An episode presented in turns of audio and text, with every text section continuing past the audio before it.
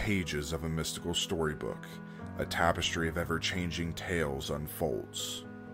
Welcome to the Chronicles of the Damned, a captivating series that weaves together realms of unimaginable wonders and haunting mysteries. Venture into a world where the very fabric of reality is in flux, where heroes and heroines navigate shifting landscapes and face new perils with each turning of the page. From the darkest corners of horror to the realms of high fantasy, each trilogy of episodes reveals a different theme, crafting a unique narrative tapestry.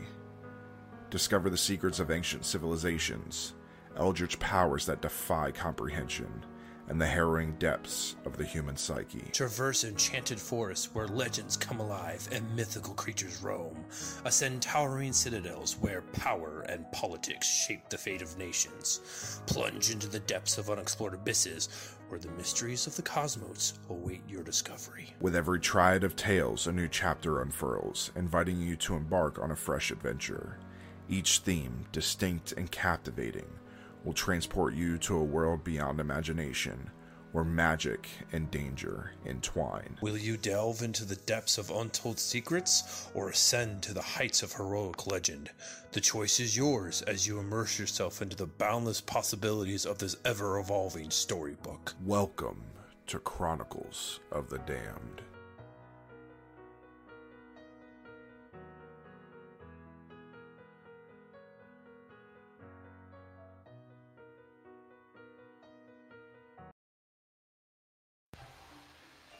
Hello,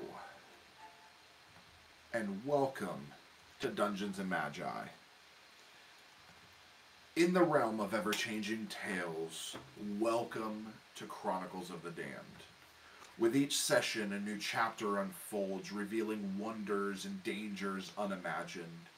Embrace the journey, for heroes will rise, destinies will be written, and the storybook will come alive before your very eyes. Prepare to be enchanted as we venture forth into a world where imagination knows no bounds. I am your story weaver. Let the story begin. Last we left off, the group made their way through the world of a comic book as these amazing superheroes that gained epic powers and fought even more epic beings going through different times. One of them being the time of seemingly the time of World War II. Uh, things a little bit different, a little bit chaotic. Uh, then you were greeted by Cthulhu. Fuck you for that. you By the way. did defeat after a little bit of a battle, and you were then transported into a seemingly familiar place. That's where we pick up tonight. As you walk through the portal, you find yourselves in a familiar place. A small village. There are numerous children running around. Most look to be other species. A young woman approaches you and stands in front of you, her arms crossed. She has long black hair done in braids, her ears point, pointed slightly. Her clothes look tattered, but not in disrepair, more like they're work clothes. Goggles sit atop her head, and a large gun sits on her hip. She speaks. Who are you, and what the hell are you doing here? I kind of look around and us talking to me, talking to who, who is everyone? Do I see everyone around me? Everybody I is have around you. no idea Uh, Neither do we I. here. yeah, We know we're we we've been going through a storybook and it put us here. Yeah, we were in uh, in France, and then we were in a haunted house, and then uh, a comic book, and yeah, it's been kind of crazy. You guys seem a little as whacked out as Belvis does. Elvis? I'm sorry, big. par- I'm sorry, big, Elvis? big pardon. Pretty sure Belvis is a little bit more whacked out. Uh, yeah, Are you- Bel- Belvis is is one of my friends. Uh, this really weird looking Locathah. Um, but does he sound Okay, a little bit I like our do friend have here? one question, DM. Uh, Does he know everything? oh yeah, Okay. you you know your campaign.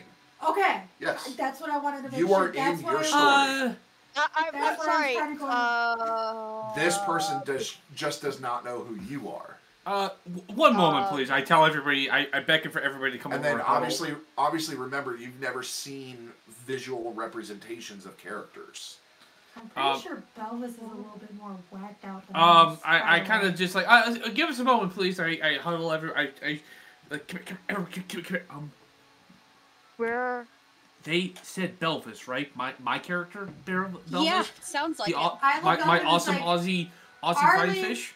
I look up at the person there and I'm like, so you're telling me that there's Belvis, Is there somebody here named Arlie? Arlie? Is there someone here named Arlie?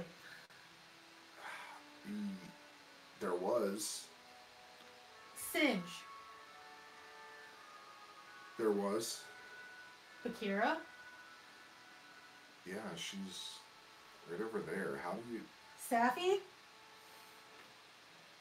She's she is here sometimes. There doesn't have. th- Rohan? Huh. Yeah. Uh, I can't get rid of him. uh, excuse me. Is there is there, is there a temple here dedicated to Sobek? How how do you know that? Uh, oh, fuck, Do- guys. Do our voices I- sound familiar at all? Are you No- are you. Charlie by any chance? How the fuck do you know who I am? Uh, Uh, okay, this is gonna sound really fucking weird. We're from I a might different world, and Uh, in the world that we are from, we created you. we created. Yeah, it's weird I- probably to hear, Hear especially with gods in this world already. I, I'm pretty sure my parents did that. Uh, Wait, are you my dad? No, no. I like No, her already. Like the the world we we are from, We, we, played you. created the the character. I played, I played Bakira. I I- I played Arlie I- and Singe. oh, oh, this I- is gonna be. yeah. It, it's hard to Um, believe. I could sketch literally any of those characters right And- now on the ground if you don't believe us. And, and I, I kind of point my finger over to Ben. I'm like, that one there played Belvis. I am so sorry. So Hey. do you you must know this guy, and behind you see walking. You see a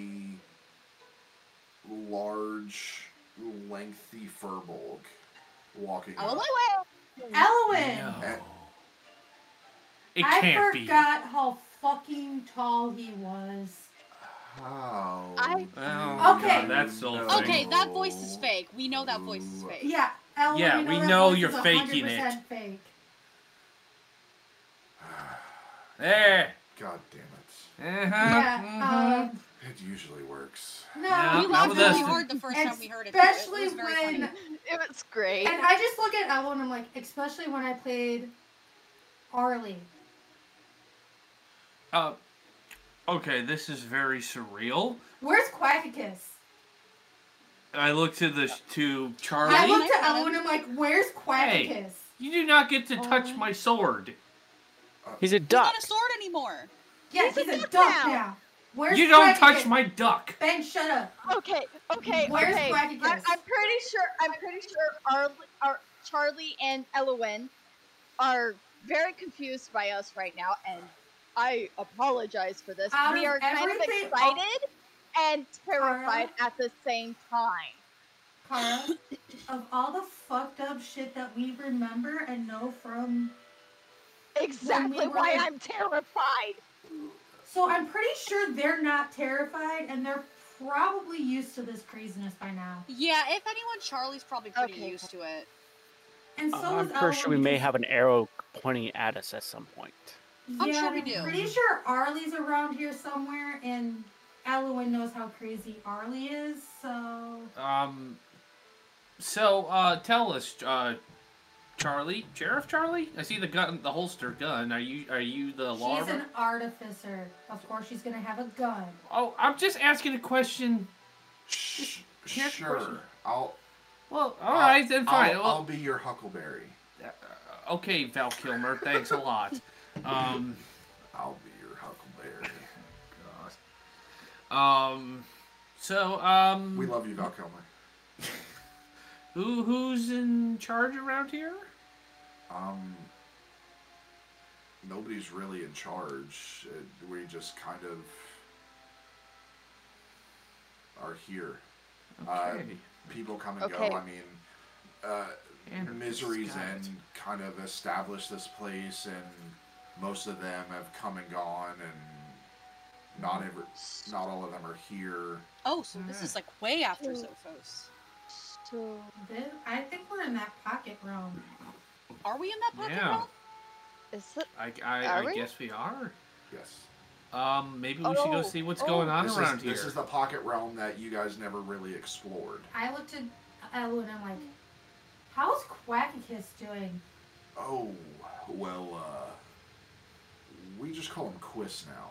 Quiz. Chris? It's easier than Quack. I don't want to hear any jokes, you guys. And he, he, he whistles, and you're expecting this this little duck to come out, but instead this large human walks out. Wait, and what the he ha- fuck? he has all white armor that looks like feathers and a large sword on his back. Last time I saw, we saw. Weren't you a duck? He was a Yeah, duck. how did you get out of your how did you get out of your duck form? He was a duck. Wait, is it- And now he's Tell me. okay. Okay, He started out as a sword, then then he's a duck, and now he's he's that. This, this is me. Have you? Is this your? Wait a minute. Did Belvis carry? Was Belvis carrying around a dude who got turned into a duck that got turned into a sword? I was cursed, You were cursed. Oh, but you didn't bother to ask.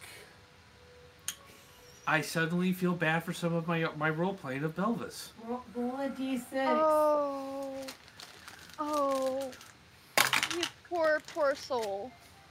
So, you are you doing this in game too? Yes. Yeah, why not? I roll. I just so took out you, a dice of. You you pick up a, a rock that's shaped like a square, um, and you you roll it, and it rolls into a four, and you just see him go.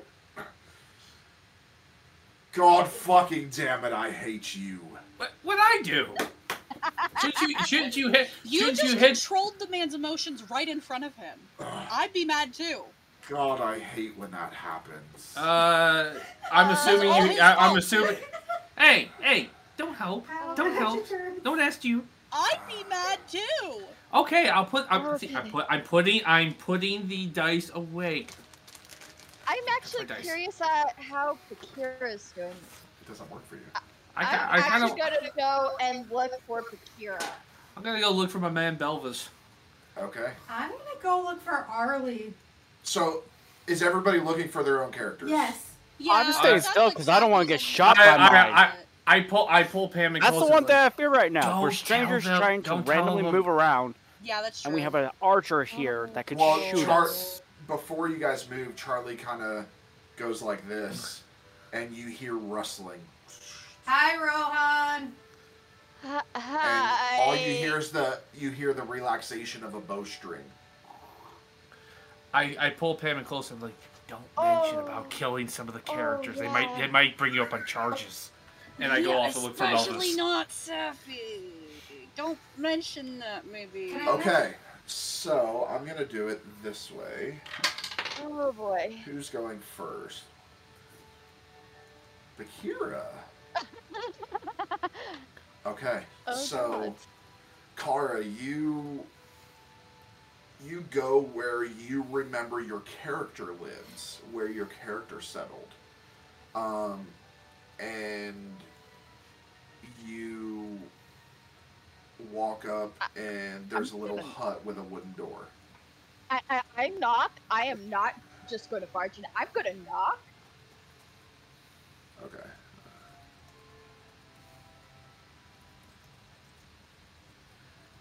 Give me one second. Uh,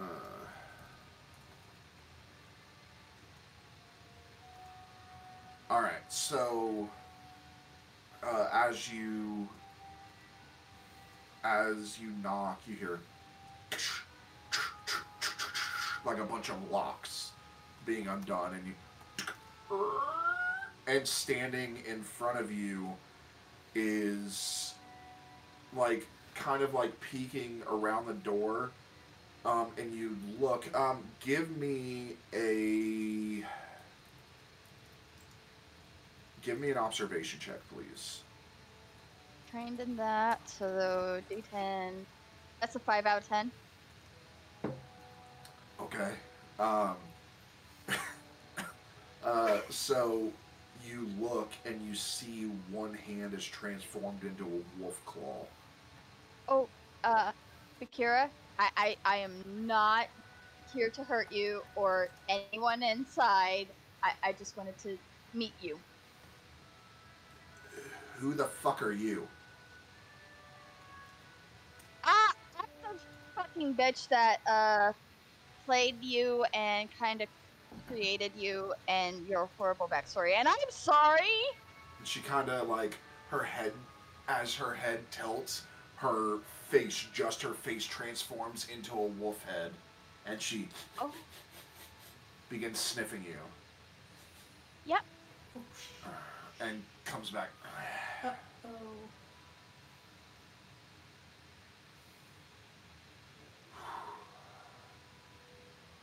and she opens the door all the way Hey. Where are you?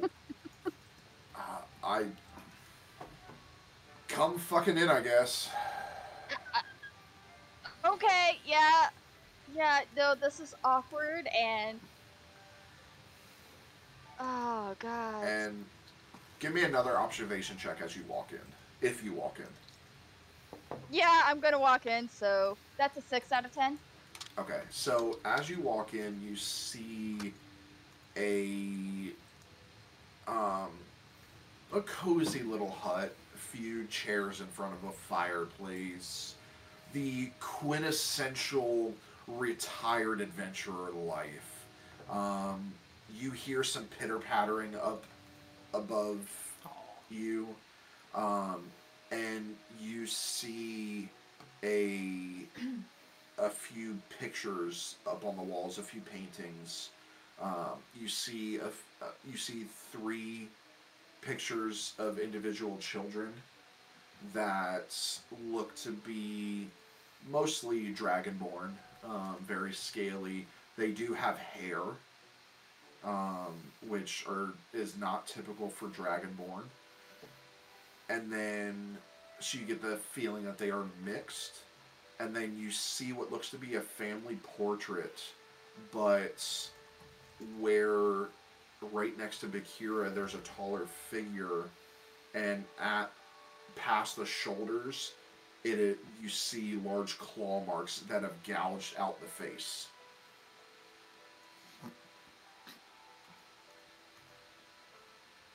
Oh, God. Do, do I want to know what happened? Oh, that. Um, yeah, well, apparently three kids was too much. So, um, didn't love his kids, decided to just leave. Um, yeah. Well, he's living somewhere else with someone else, I guess. But, um, but, uh, and you hear, again, you as you're taking this in, you hear, um, the pitter patter of steps running above you.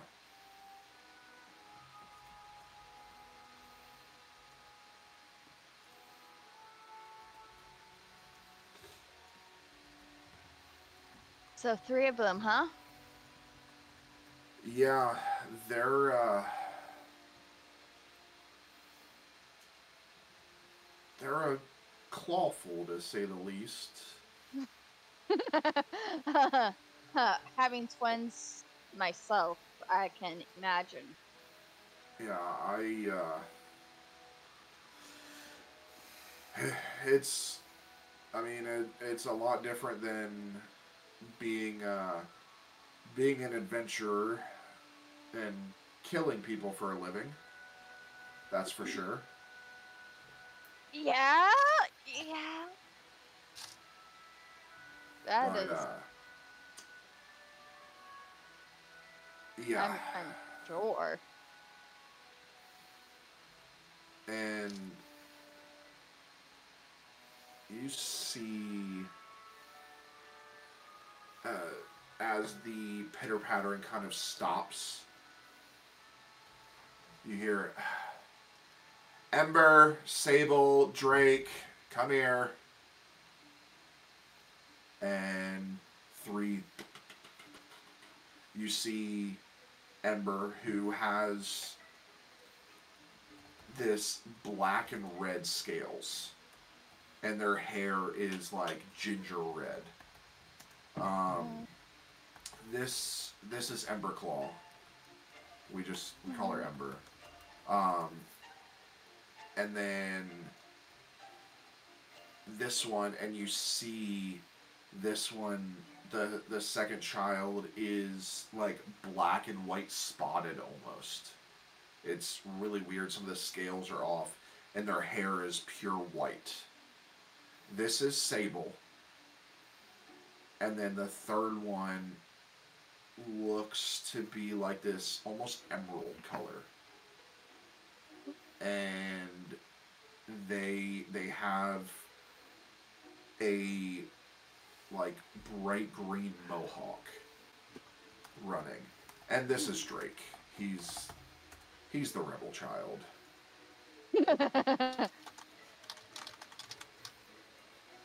Ah, And they all they all look up. Hi, kid. Mom, who's this? Uh, Well, you see. uh, that is a very complicated answer. Yeah, that's what my mom says about my dad all the time. Oh shit. I, I,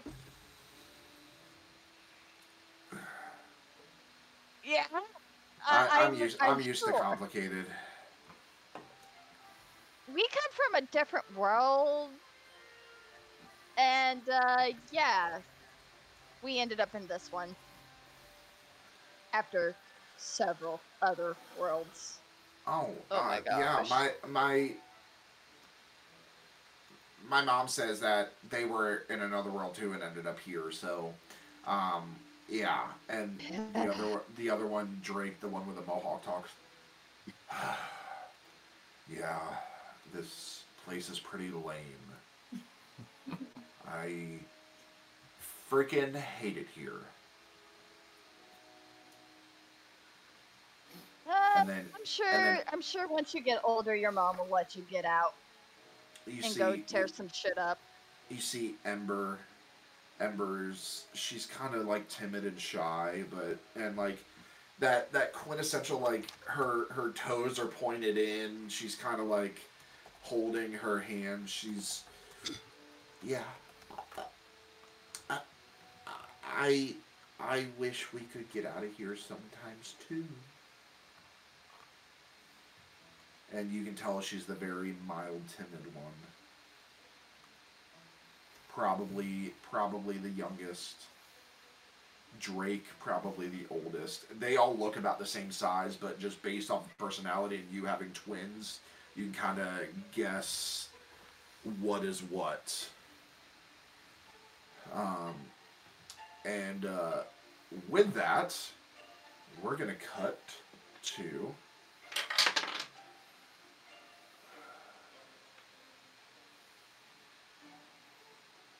No. We're cutting to Pam. Oh boy. So, who are you going to see? Harley. Okay. So, you go over there, and before you can knock on the door, Elowen comes up behind you. Um, and he goes, I jump and like, fuck. "It's okay." I know that voice is fake, so don't even try it on and me. he opens the door. Come on in. And he kind of has to duck underneath the door frame because it is low. Um, but when you get inside, go ahead and give me an observation check if you're going inside. Yeah. Uh, one moment. Observation, untrained.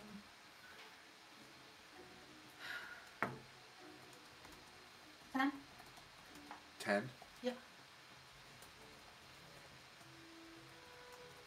Okay. Um.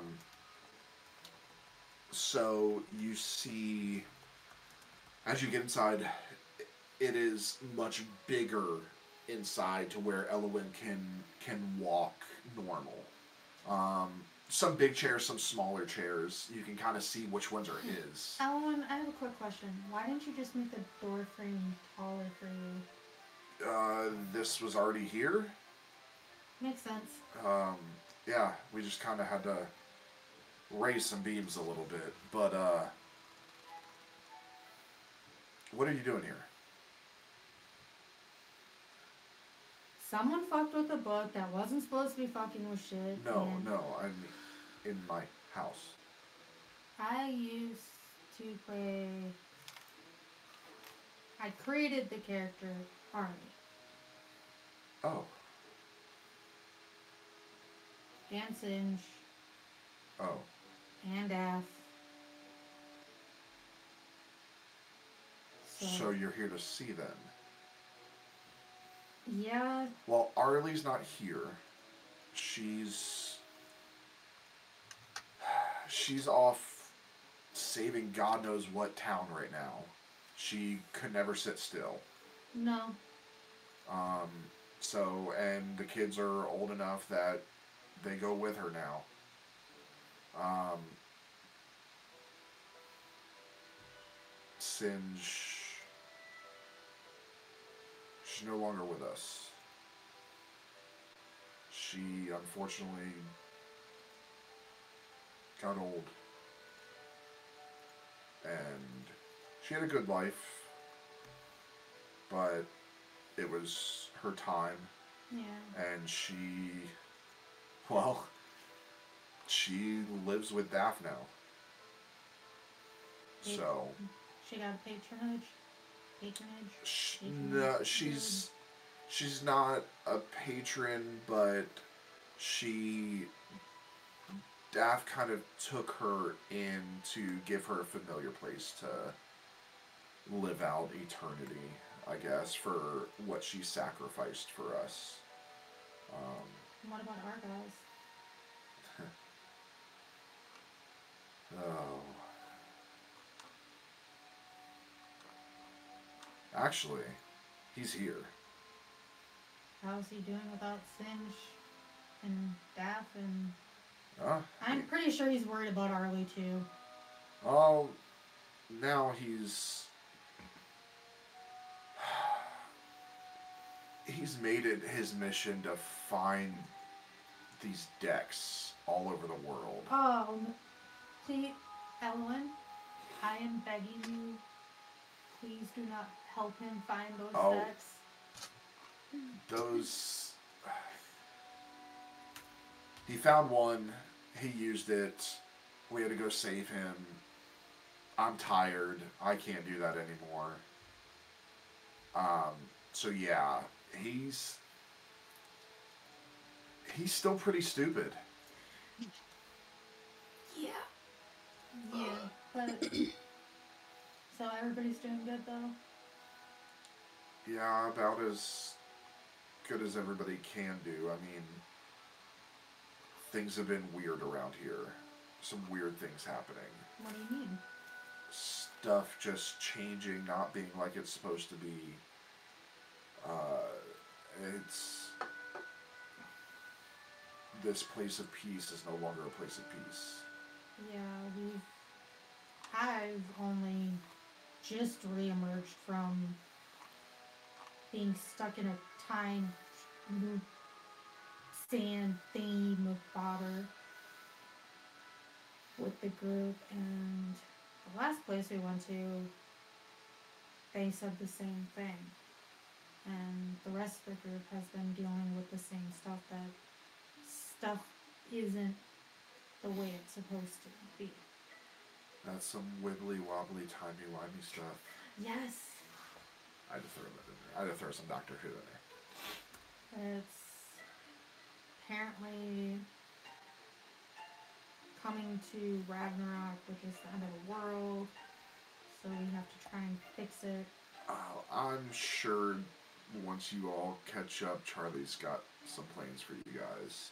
Because we don't do this stuff anymore. I'm too old. And you, you're looking at him and you're seeing a lot of gray hairs. Oh, we He's ha- slouched over a lot. Ellen, we we got this. You guys earned. We know how much shit you guys been through. You've earned your rest. You probably estimate Elowen's probably about 90.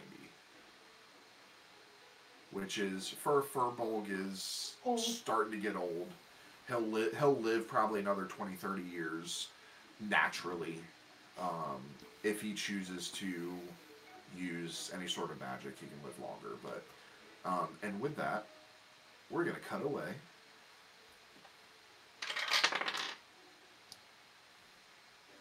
We are going to cut to Ben. Oh.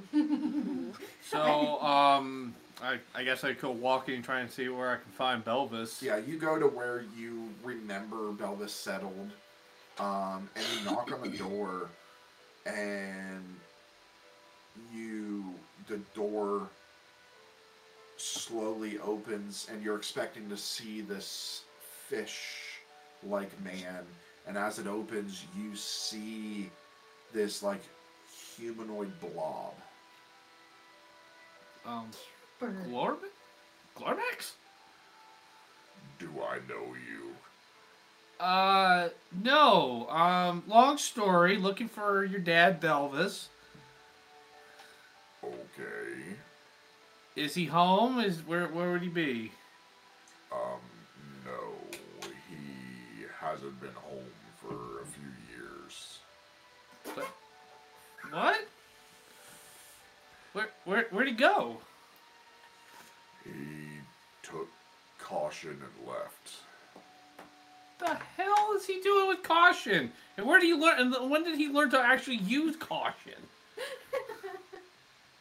I don't know if Oh, he ever sh- did, It's but he took it and we haven't seen him in a few years. And, and Bakira just let him have it?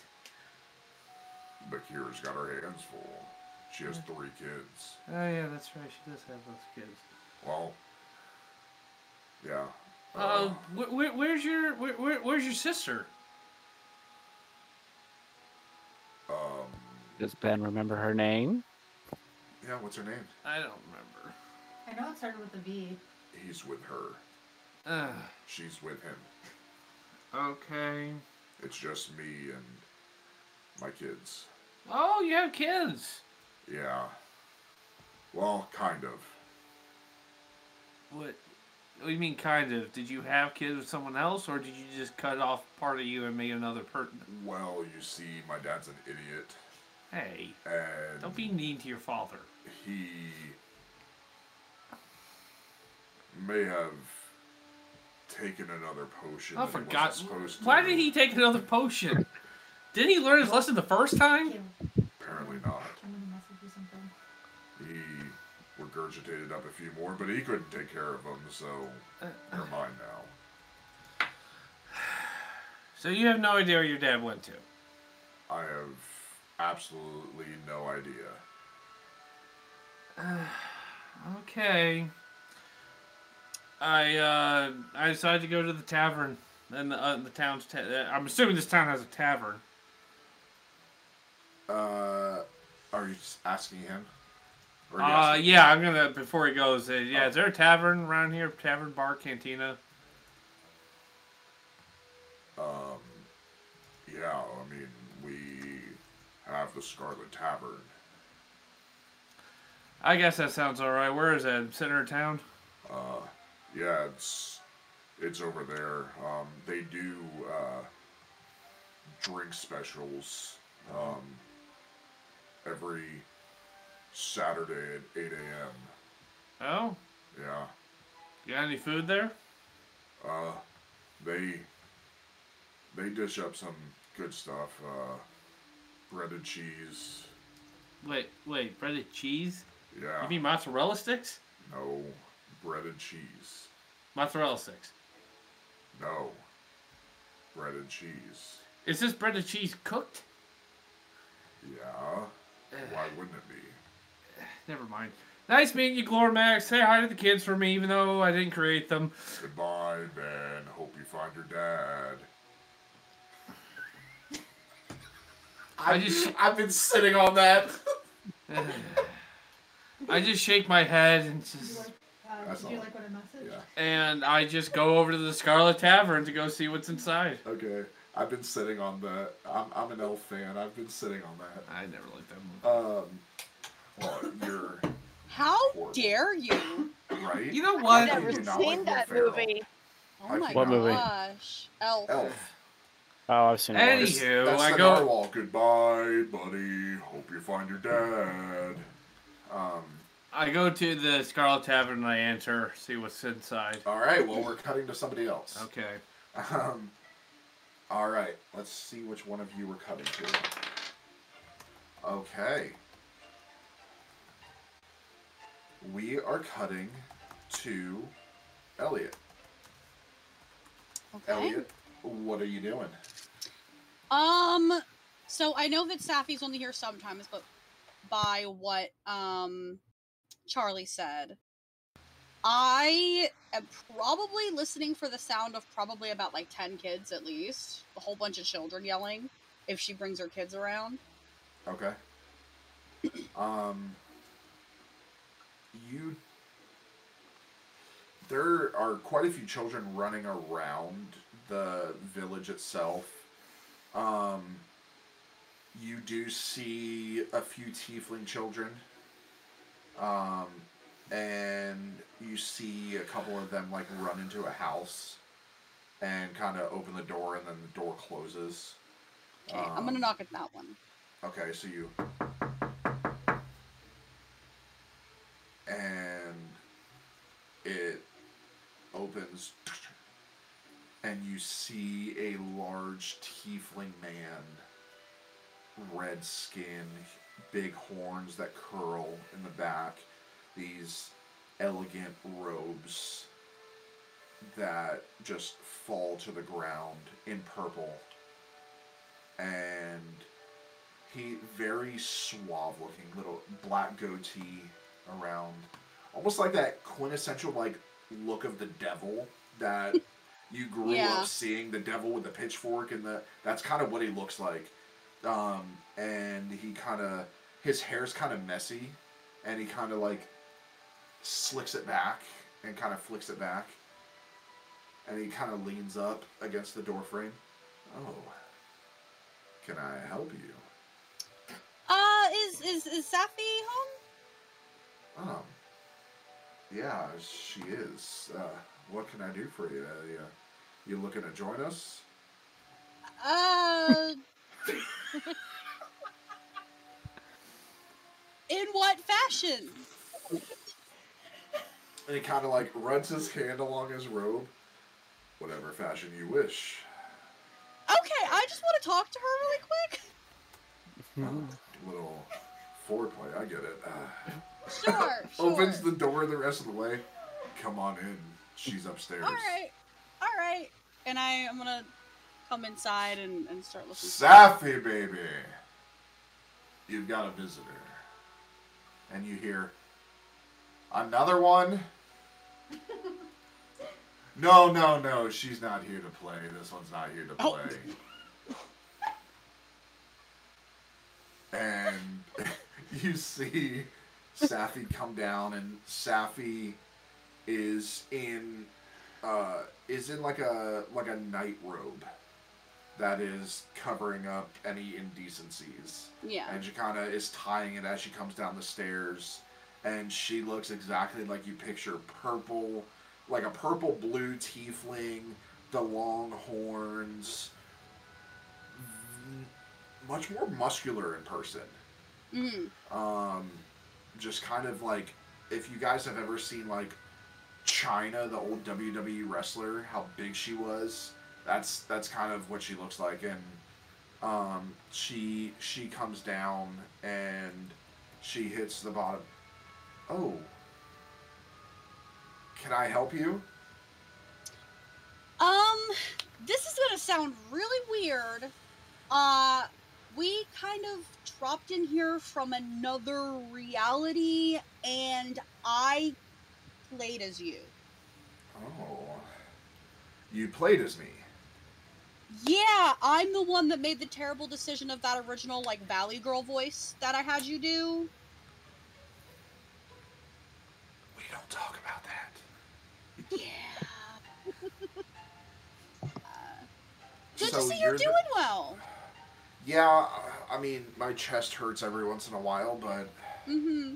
Yeah, that's understandable. you live though. That's great. I mean, eventually. Yeah. Um. A few kids. Uh. Mm-hmm. A great man. Um. Yeah. Once I got him over the whole Elvis thing, Yeah. Yeah. but. Yeah. Um. What the fuck are you guys doing here? We have no weird. idea. This is weird. I know. I just I couldn't miss up on the, the the chance to meet you. How many kids are you up to now?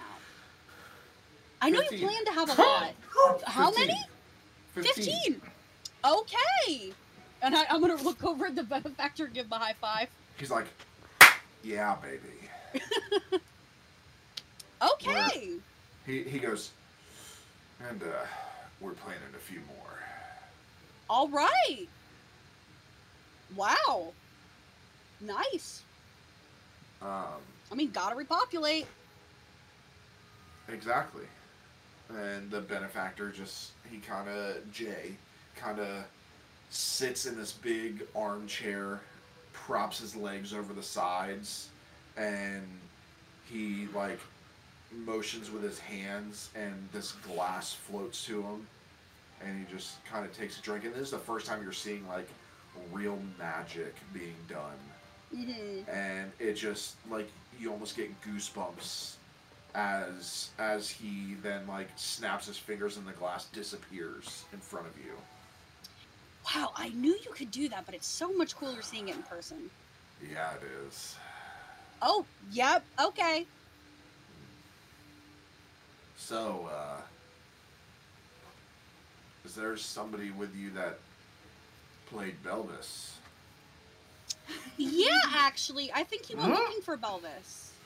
Oh, oh, he's gonna be disappointed. Yeah. Belvis has not been here for some time. Oh, is he alive? We have no idea. Um, I hope so. Yeah. but uh, he uh, decided to go off on his own and take his Hmm. daughter onto a life of adventure. Just his daughter? Yeah, Oh. I'm gonna have to give his son a hug, probably. It sounds like he might need one. He might swallow you. Oh, that's true. He is a gelatinous cube after all. Anyways, Yeah. would you care for a drink? Sure. And with that, he'll kind of motion and drinks get dispersed as you guys sit and talk for a little bit. Mm-hmm. Um, Chris, I'm scared. Who are you looking for, Rohan? I mean, Rohan's right in front of me. Because he, Charlie signaled him and we saw him. You did not see him. Oh, we did not see You him. heard him. I'm because gonna stand. Let you hear him. Yeah, that's what makes me want to stand still. Because he probably heard the entire conversation. Um, so you you hear footsteps behind you as you kind of twist around, and you see Rohan, F- full like green robe, um, a hood over his head, bow strung across his back with a quiver, and he removes the hood, and you see the elven features. Um, well, this is gonna be interesting. And please don't shoot me by the end of all this. Uh, depends on who you are. Well, I know the one Charlie is your sister, so let's put it this way: I'm gonna be behave. Okay.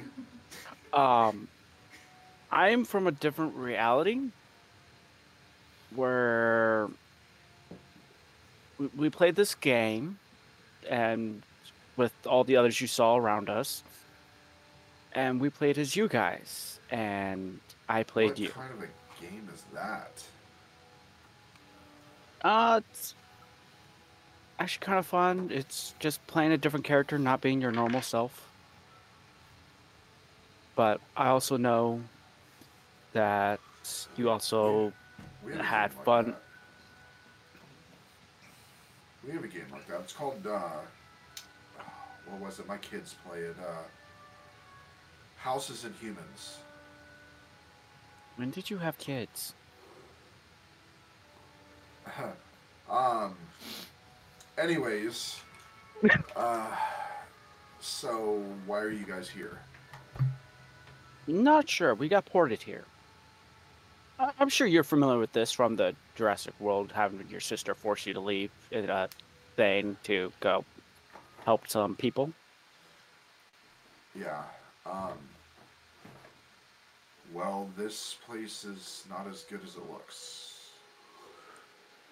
What did the gods keeping- do? I've been keeping things at bay, but uh, What about Sobek? What about Nope. Sil? That nobody's nobody's heard from them.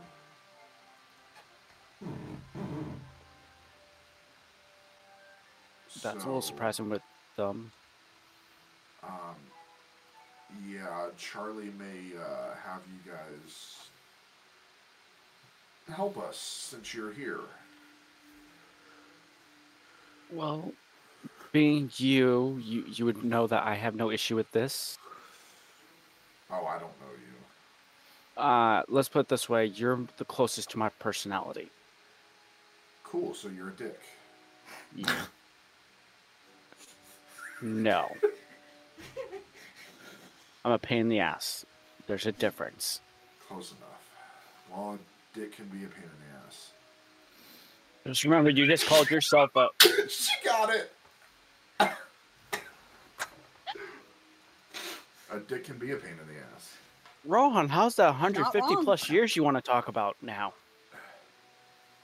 So, and with that, um, all of you kind of finish your conversations. You get your drink and everything. Um, Uh, do I see anybody I would recognize in, in just this crowd? Few random villagers. Oh. Nobody that you recognize, though. No kobolds or or Aarakocras? No, no. I mean, unless you want an Aarakocra to show up. No, Yes. absolutely Yes. Not. can see that Eric Yes! so bad. So, Come um, on. you all kind of gather back in the center, and Charlie's there.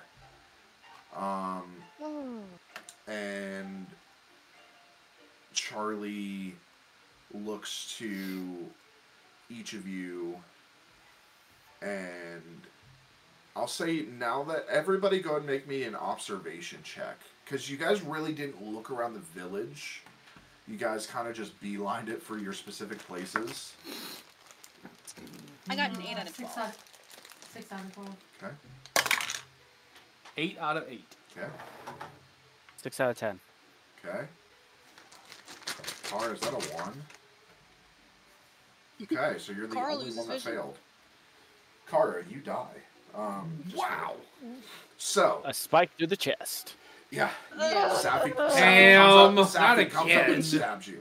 Um, so, the village, the village stands as a picturesque representation of a standard medieval hamlet, nestled within a serene landscape, enclosed by a wooden palisade. The quaint settlement exudes an aura of simplicity and rustic charm. The thatched roofs of cottages line the narrow cobblestone streets, and smoke billows gently from the chimneys, carrying with it comforting scent of hearth fires. A central square where you are now, marked by a modest fountain, serves as the heart of the village.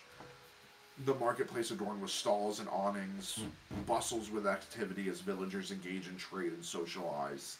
Simple yet sturdy stone church stands tall on its outskirts, its bell tower reaching towards the sky. The villagers, hardworking and close knit, go about their daily routines. Children play in the streets, and farmers tend to their fields on the outskirts of the settlement. A blacksmith's forge clanks in the background, creating a rhythmic soundtrack of the village life. You notice the tranquility, though, is disrupted by strange occurrences. Unusual magical phenomena manifest throughout the village, causing disruptions in the natural order. Flowers bloom out of season, and the weather fluctuates between sunny skies and sudden rain showers. The magical essence of the book, having intertwined with the fabric of this realm, creates a disconcerting blend of the fantastical and the mundane. Charlie comes up to each of you once again, and she looks to you. All right, guys, I really need your help. Um, things are not good here. How so? Obviously. S- st- magical anomalies, things that aren't supposed to happen are happening, Oh. and we're we just we can't deal with it anymore. We're we don't. Nobody's here that can deal with it. Scarlet Brigade's not here. Misery's End's not here. So you, I need you guys to help me. Well, Uh, alright. So yeah. I have no very idea if we have any capabilities here. Um, I I mean I can punch pretty hard and kick people in nuts if I need to, but that's about it. well, I can I can testify to that. Well, listen. Um, before anything, before you decide, can you please? There is a grove just outside of the outskirts. Can you go there, speak with the druid, and if they if they say yes and they think that you can help, come back here and we will get you taken care of. Okay. Hey, Uh, who, who's this druid? Uh, it's somebody that ventured into here um, a little after this place was established. Um, she's she's great. Okay.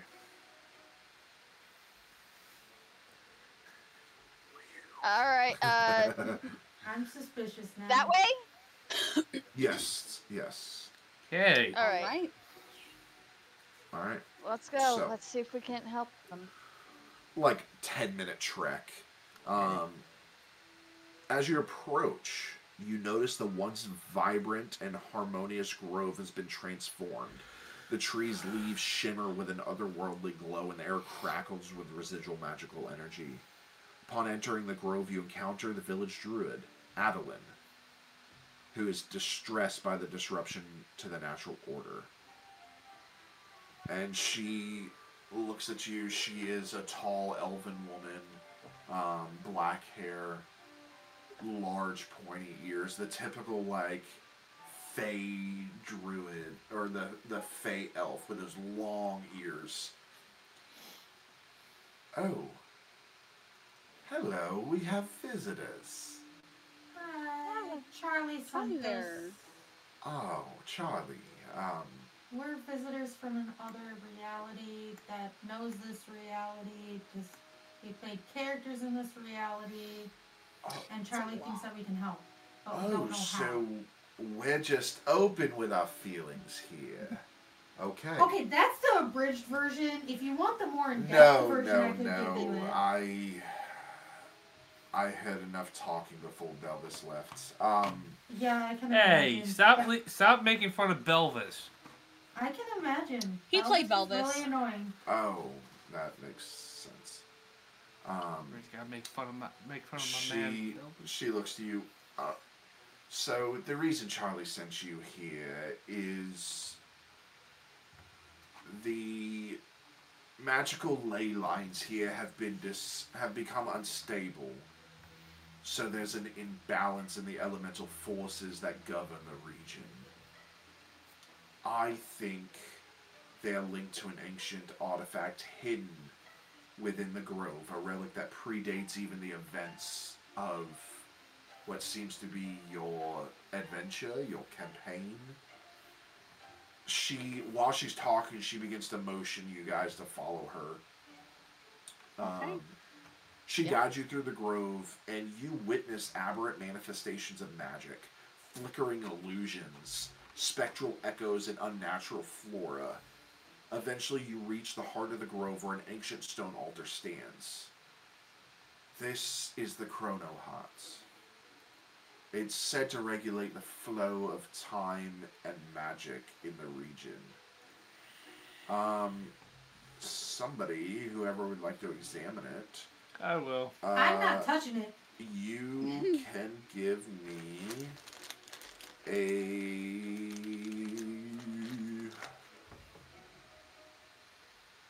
observation. Okay, I'll do it. Okay. Um, six out of eight. Okay. As you examine the altar, you sense a malevolent force emanating from the Chrono Hearts. I believe someone tampered with the hearts. I can. That's an understatement. I'm getting nothing but bad vibes and bad juju from this thing. To restore the harmony to this realm, you must figure out who manipulated this artifact and, well, kill them. Oh. Yeah.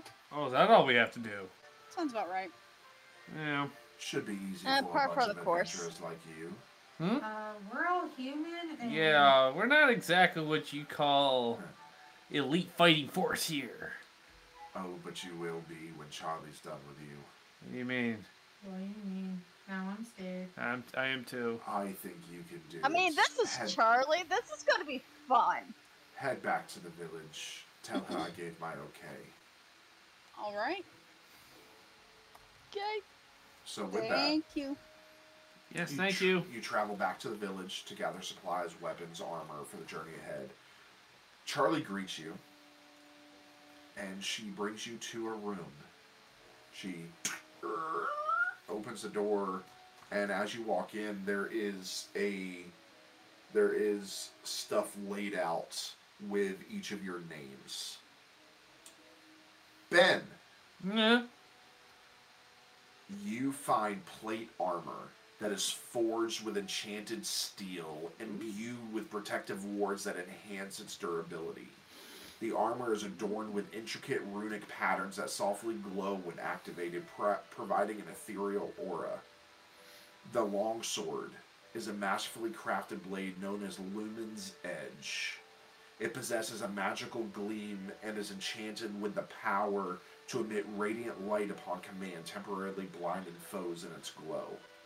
The shield, named the Aegis of Resilience, is magically enhanced to absorb and mitigate incoming attacks, providing an additional layer of defense. You, along with everybody else, also have rations, a water flask, a bedroll, and basic gear, along with a healing potion. Uh, I, I, I, I take the sword. I look up. I bring it to me, and I whisper, "Can you talk?" Yes. What? I'm kidding. I'm just. I, I, I, I, I whisper it, but I, I'm sure I'm close enough to everybody. They all hear. Mm-hmm. Can you talk? Really, dude? Hey, hey! I had a sword that was a duck. All- that was a dude. is- all Okay, this is is- a this is a legitimate line of th- thing to do, Here's Carl. a dude playing a dude playing another dude. Yeah. Um, You just hear that that hum of that ethereal glow. Okay. Shing. Okay, we're good. That- You, my friend, are a champion fighter. Hey. All right. All right, Pam. You see your name and you find a magical tome known as the Fey Codex. A book that serves as both your spellbook and a conduit to communicate with your Fey patron. The pages of the Codex are adorned with enchanting illustrations of the Fey Wild, and it radiates a gentle warmth. You have a set of elegant Fey weave robes, woven with threads from the Fey Wild itself. The robes shift in color like the petals of a blooming flower, adapting to your emotions and surroundings. Your arcane focus is a delicate crystal pendant, a gift from your Fey patron, which glows softly when you channel your eldritch powers. Your weapon of choice is a slender wand named the Fey Whisper, crafted from a rare wood found in the Feywild.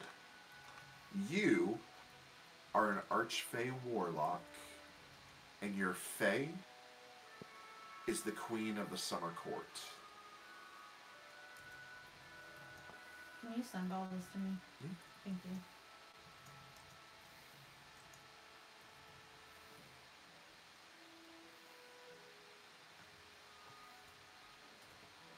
All right. So as Pam, I'm assuming Ben, you're putting your armor on and stuff. Yeah, Pam, yeah. you're gonna put your stuff on. Yeah. Um, do you want me to send you your stuff? Or are you good? Uh, please send me.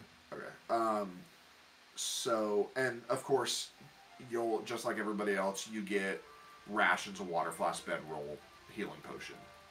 Um, everybody gets that. Um, so next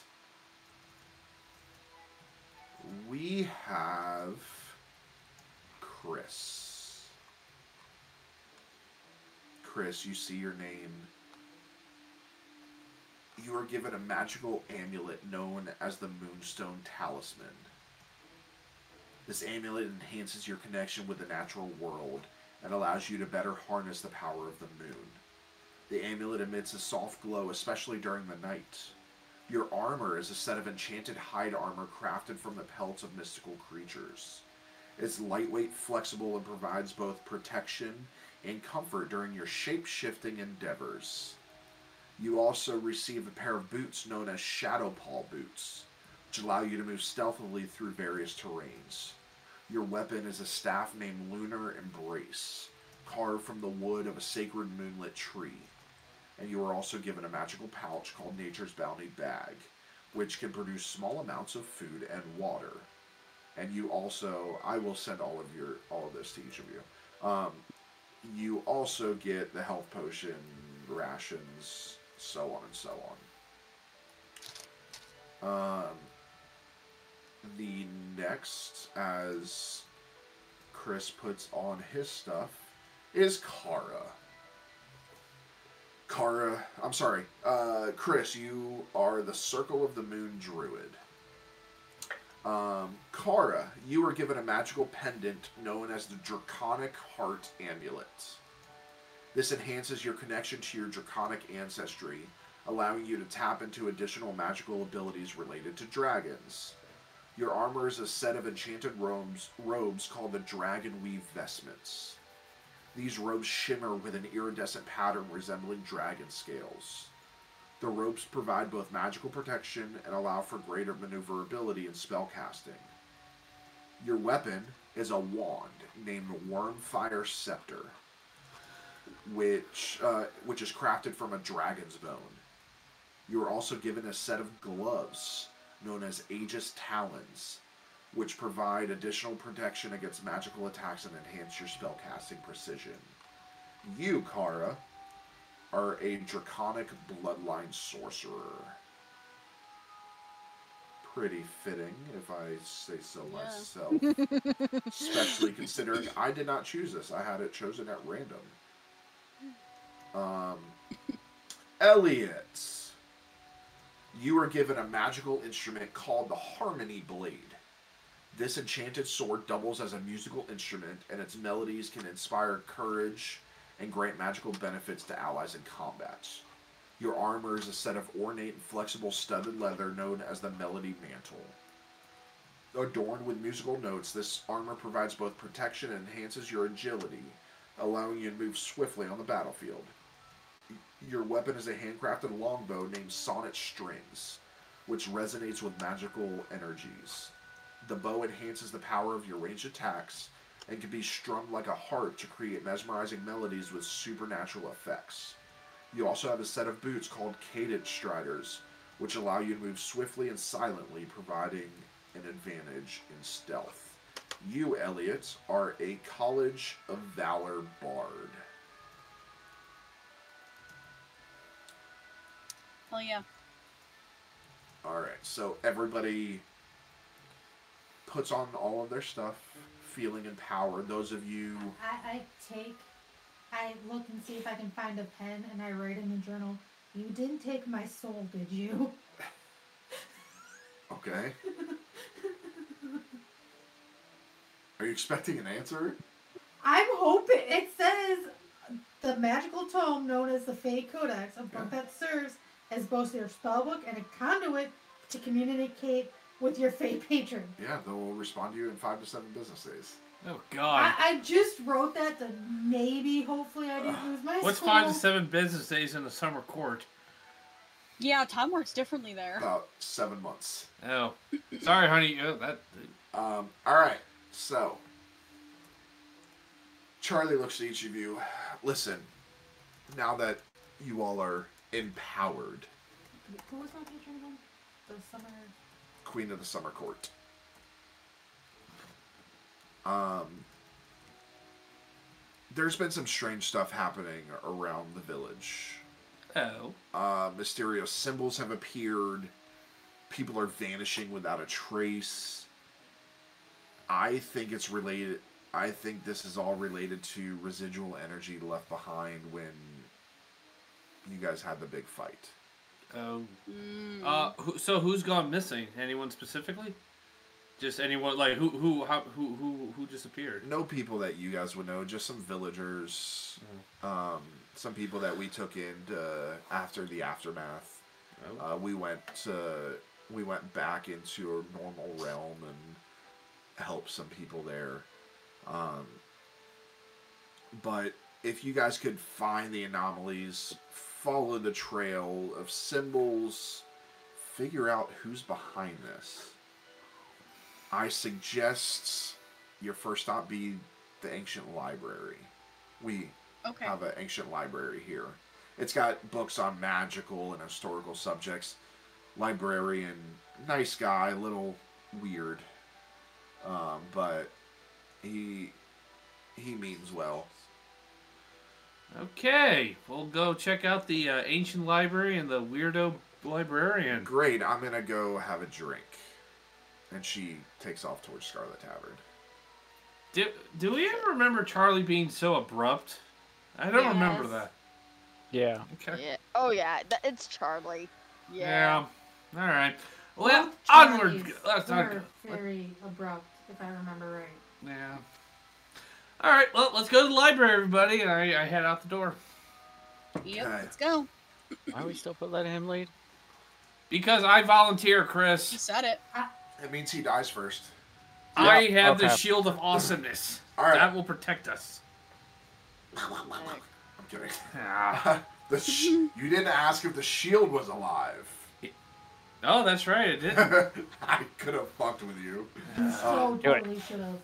Okay, so the uh, everybody give me observation checks, please, as you walk into the library. The library. oh shit. Sorry. Oh, That's how I used to say it as a kid. The library. Library. Nine out of Uh, 12. Nine out. Nine Uh, out of twelve. Uh, five out of eight. 10 out of 10. nine out of ten. Everybody passed. Look at you guys. That's never gonna happen again. Um, It's happened. Yeah. I, I want to argue, but it's it's true. It, All right. It's happened. So, as you walk in, the library stands as a grand structure, its architecture reflecting the historical richness of the village. The exterior is adorned with intricate carvings and symbols, some of which seem to resonate with a subtle magical energy. As you enter, the air inside is heavy with the scent of aged parchment, and the soft glow of enchanted lanterns illuminates the vast collection of books and scrolls that line the shelves. The library is a multi storied labyrinth of knowledge with spiral staircases leading to higher levels and cozy reading nooks tucked away in corners. Dust motes dance in the air, catching the soft light that filters through stained glass windows depicting scenes from the village's history. The ambient hush is occasionally broken by the creaking of leather bound volumes being opened with a scratch of quills on parchment. In the center of the main hall, there's a large tome displayed on a pedestal. This book seems to be of particular importance, emanating a faint magical aura. The librarian, a wise looking figure with spectacles and a long flowing robe, approaches you with a welcoming smile, ready to assist you.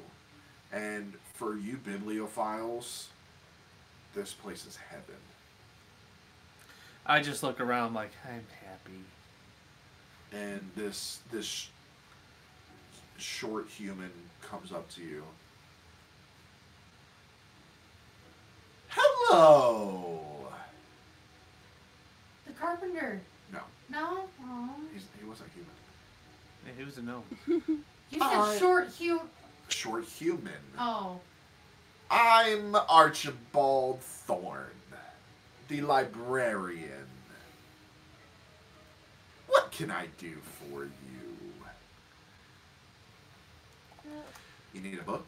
You need several books? Uh, well, we'd like to see if you have any books on uh symbols, any kind Uh, of we have magic lots symbols. of books on symbols. Uh, magical symbols. We're we're here uh, behest of Charlie to investigate all those strange uh, Ah, symbols. Yes, Charlie. She's in here a lot. Um. So, little bit of knowledge for you, because this is a place of knowledge. Um. This has been a repository of knowledge for generations. It moves within pocket realms. Um, and we kind of settled here because this is the safest place. Uh, we Mhm. safeguard ancient texts, magical lore, and historical accounts. Scholars dedicated their lives to expanding the collection, ensuring that the village remains a bastion of wisdom and arcane understanding. Sorry, I just I love books so much. Um, so be ashamed of. the library's magical enchantments help preserve the knowledge within the within this place and guard against unauthorized access. Listen, the you can definitely take a look around, but you cannot take anything out, or I may have to kill you. Well, Okay, Sounds thanks for the heads up, Archie. Appreciate you. It's So, uh, huh? It's Archibald. Gotcha, Archibald. So, uh, so where, uh, what section would these uh, books on the uh, magical symbols be? Everywhere. Of course. We're looking for the ones that are messing with this pocket dimension. Everywhere. Archibald, do you have a card catalog? Right here. Yeah, good. Of course. you do. Archibald, do you have any of the symbol symbols that have been popping up, or can you lead us to an area where the symbols are like a, sim- a book about the symbols popping up specifically, or are they from multiple different books? How about this? I will find some of the books you need. You guys can go ahead and look around while I find the specific books. How's that work? That sounds great, Sounds. Archie. That's great. Thank Get out you. of my way. And he kind of pushes past you, So grab grabs this magical floating cart that kind of for the Queen of the Summer Court if there, I can find any books about her to Okay. see. If, so. I go I'm to the fu- assuming everybody wants to look for books. Yeah. I kind of look at everybody who's like, do we ever remember seeing somebody like this before? No. a lot. No, Okay. I Uh, thought it was Belvis. no. I, this is. how, does he look remotely like a fish to you? Um, all right, so uh, let's see who's gonna go first. Uh, everybody, give me rollies. Rollies. Uh, which is I will With a D20, 20? D20. straight D20. and then I'll I'll ask. Oh, Ben, what'd you get? I got a 13. Chris. One. Oof. What? Elliot. Five. Kara. One. what you get? Eight. So Did you're first. Oh, wow. I run now rollies. There's roll a me a D10. D10. Uh, six? Six. Okay, you're looking through. This is perfect. Oh, no. You're you're looking through. I think this is hilarious. So this was all up to the dice, everybody. Oh, Um, so you're oh my looking god, I'm through really and it's what I'm thinking. you're you pull one out. These these are books that I made up. So, um, you pull out a book and you look at the spine, and it says "Mysteries of the Mimic: A Guide to Living with a Shape-Shifting Furniture." like you I can was- look at my notes. That's a D. That was a, a D six. I believe you. Um, and That then there's a, there's a little would be a mimic synopsis, and it says a humorous take on the challenges and joys of cohabitating with mimics. I open it up. I'm kidding. No, no, I, you should. It would be even funnier if it was a pop-up book. So so you uh, as you open it, you do see illustrations of like people trying to like tame their mimic furniture, and uh, one there's a few pictures of like people chaining up the mimics, but then the mimics break free anyways and eat the people. So it's kind of like a life lesson of trying to feed them. You see people feeding them at dinner time and stuff like that. I uh, huh. This is interesting. I uh, kind of just started looking, through, flipping through it. I'm trying to memorize any any factoids I can see of any that stand out about mimics. And then he sees the toilet. is. Yeah, and I look through Yeah, oh different. my I look. I, I'm looking and I'm like, try, what, what kind of mimics do we have in here? Like, what? What are they? Any You any should have an ones? illustration of a fish. You see toilet mimic. Trees. You see uh, the typical chess mimic. Um, you see a book mimic that looks a lot like the book you're holding. Yeah, I, I get a little uncomfortable. Uh, I look in his book and see if there's any telltale signs to see like how to spot a mimic before you see before you like So there's too late. there's not much there, but um, the only thing that really that stands out to you is the author, Uh, who's the? I look and see. I look to examine and look at who the author is. and it says B. Dot Elvis. Yeah. Hmm.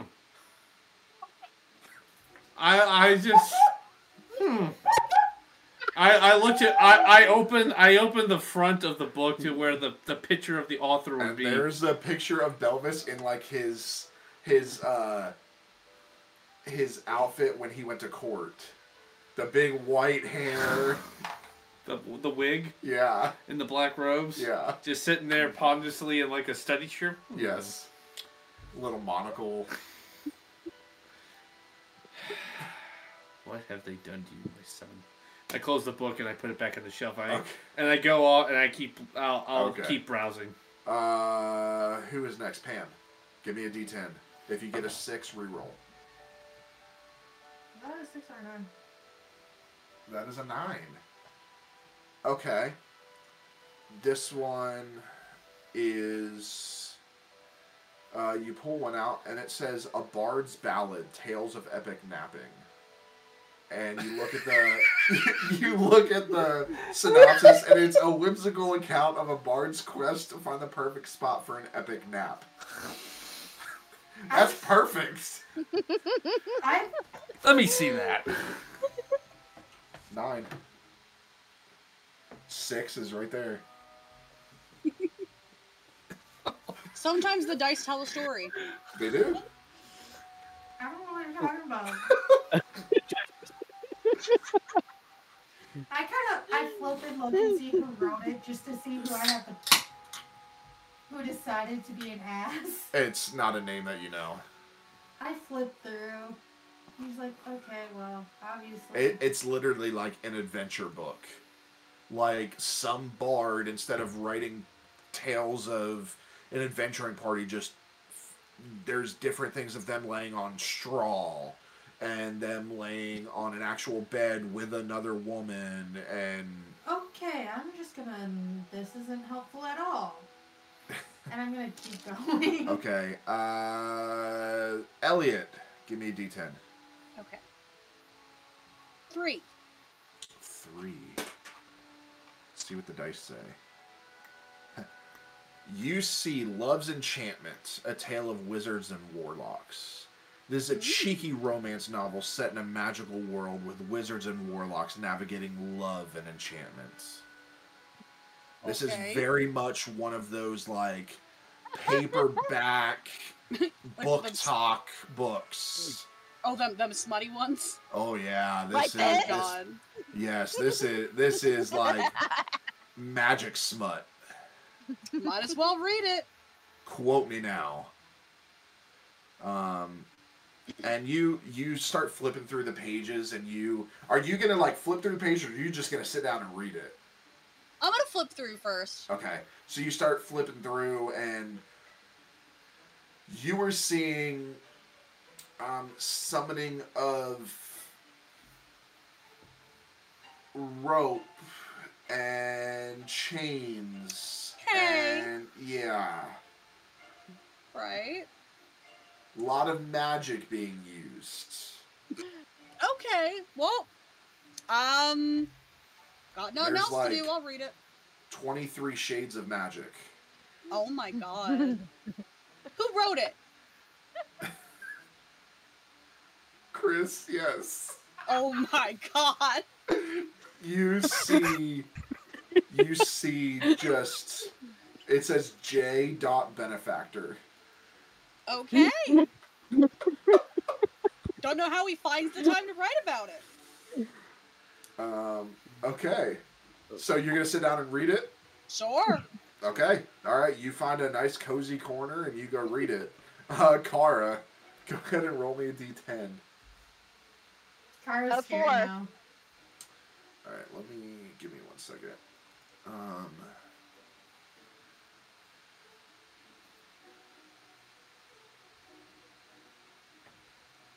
uh, let's see, let's see, let's see. You said a four. Yes, four.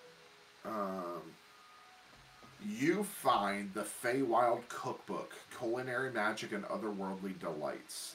This is a delightful exploration of recipes infused with the magical flavors of the Feywilds.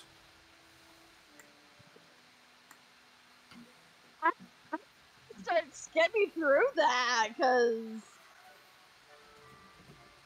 I will say, um, roll me a memory check. uh, that's it. Okay. Six out of twelve. Okay. Um, I'll say that you can take in some of the, uh, some of the, the different recipes and kind of memorize some of them,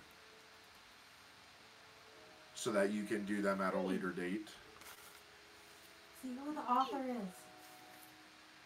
Yeah, I, I The would to see author's the not a, it is not a name you know. Oh, okay. Um, Harley couldn't cook to save her life, by the way.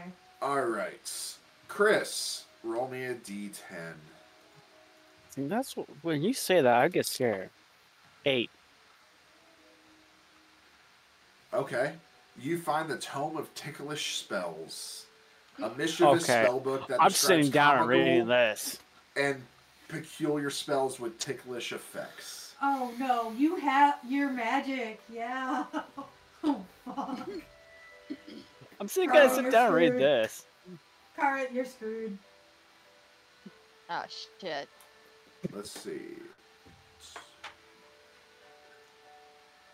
I have four left. Who wants them? I'll go. Okay, I Pam. No, I'm good. I'm sitting down and reading, so I'll, Okay, I'll get that's mine fine. up. Yeah, I'm reading. Go ahead, Pam. D10. Four. Uh, reroll. Five. Okay. Beyond the Veil Ghost Stories from Other Dimensions. A collection of eerie tales Nope. that explore the encounters between the living and the supernatural in different dimensions. Do I see Pam throw this book away or put it back? Sure. Hey, honey, what's your What, what's wrong with that book? Ghost stories. Nope. Ooh, ooh, get that one. I want to read it. You can come over here and get it. You Fuck can either go get shit. that and give her your turn, or you can pull. Uh. Yeah, I'll. Yeah, I'll go over there. I'll give Pam my turn to roll. Okay. So you go over there. You go ahead and get that. You can read through I see. I read. I'm like, ooh, this is good. Hang on, come. Oh, this yeah, is a good one. Come look over here. It's really good. And what's It's got cool is as you open the book, those pictures come to life. So you're seeing all these figures moving around. And Honey, look at this it would one. have fucking terrified you. No, Like I'm good. you, you flip the page and cool. something jumps out at you. Oh, okay. Is I'm that real? Hey, this one's got a bunch of ghosts flying around a mountain with a demon on top of it. Fuck that shit. What? Give me another D10. Five, Five. Reroll. three, Reroll. ten. 10. We'll go back to 1 for that. Actually, no. D10. That is a crit, so I get to choose. Perfect. Um, Rogues and Romance Adventures in a Realm of Thieves and Intrigue. A thrilling tale that combines elements of heist stories and romantic escapades. Another smut book. I, I I look around, make sure Ben's not looking, and I go find a corner to hide in. And kind does my do my robes have a hood on them? Yeah. I put the hood up and I start like I'm like curled up and I'm reading it. Okay. All Can I see who wrote it? Nobody that you know. Um, all right, who else? I got two left. Me. Okay, go ahead. Uh, that's a ten. All right, I get to pick. Only the Um, crits of the night car that we're gonna get. the Arcane Atlas: A Journey Through Magical Realms, a comprehensive guide to vi- various magical realms and their peculiarities, potentially shedding light on your current predicament. I'm gonna take that. So if you want to take the time to Um, read that, go ahead. Um, oh, yeah. And go ahead and make me a memory check, please. Um, Eight out of 12. Okay. Um, all right. We'll, we will see if it comes in handy later. I'm going to have you absorb the information, and as stuff pops up, um, if it's relevant, you'll kind of spark some of that. okay. All right. Elliot, you got the last one? I'm still reading. Oh, you're still I think reading. it's okay. Chris. You know maybe. what? Chris was reading too. Ben, I'll let you take the next one. Next, another book. You don't have to roll. It's the last one. Okay, I just I go for the next book. The I'm reading about Chronicles of the ticklish spells. Cosmic Dice. Hmm? The Chronicles of the Cosmic Dice, a sci-fi fantasy adventure. A reimagining of classic science fiction tales blending futuristic technology with the whimsical elements of fantasy. Like, right up your fucking alley. Yeah, I start I start skimming through and reading through the various stories I see in there. Uh, very interesting. I, I'm I go I try and find Archibald. Hey, uh, Archibald. Archibald, where are you? He is literally sitting at the desk right in the center. Oh, I go to the desk where Archibald is. Okay. Uh, Archibald, can I check this book out, or all books have to stay in the library no matter what? I'll tell you what. Oh, shit. If you lose it, I kill you. Uh, Sign here. And he hands you a scroll with a quill. Hey, Wait a minute, I think I started to remember this character. I, I, out of You're character. not remembering. Oh, this okay, yet. I'm not. This is a brand new character. Uh, I, I, I want to read over the contract.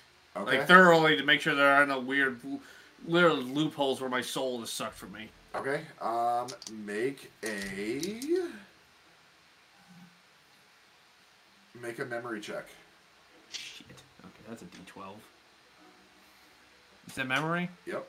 You'll be fine. Oh, hey, 12 out of 12. Okay. Um, you do see that there is some really deep fine print. So, in order to see it, I need you to make an observation at disadvantage At disadvantage. because you are you personally are blind as a fucking bat. Ouch. You are. Dude, you squint when you're reading. You squint need your, when you're reading something normal. I I disagree with You this. should guys- guys wait and go see his uh, driving. Yeah, Oh God. It's fine. He, he's Um, not gonna drive, Caleb.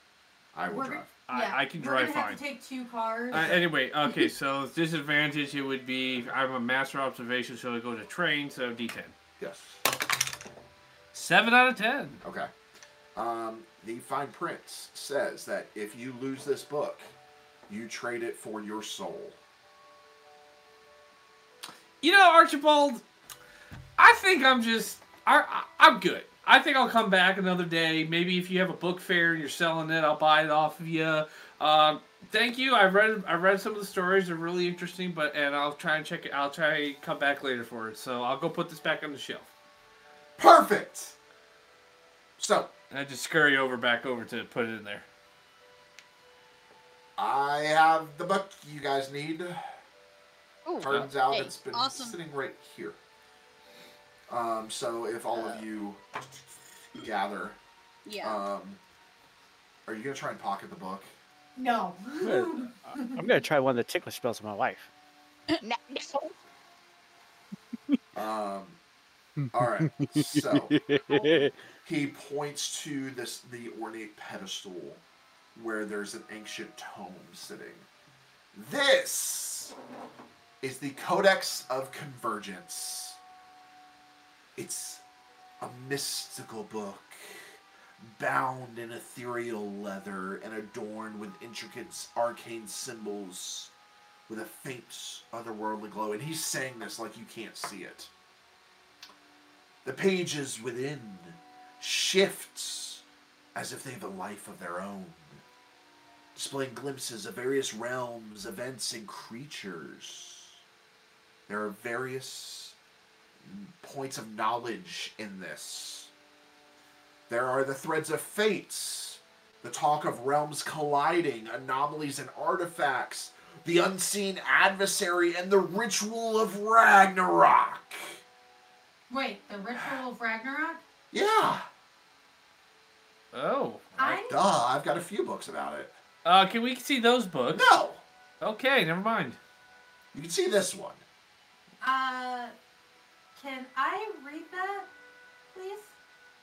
Sure. Put on these gloves. I put on the gloves and open the book. Okay.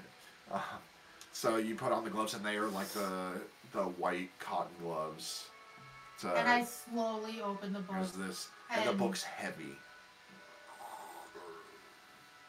And as it hits, dust kind of billows out here.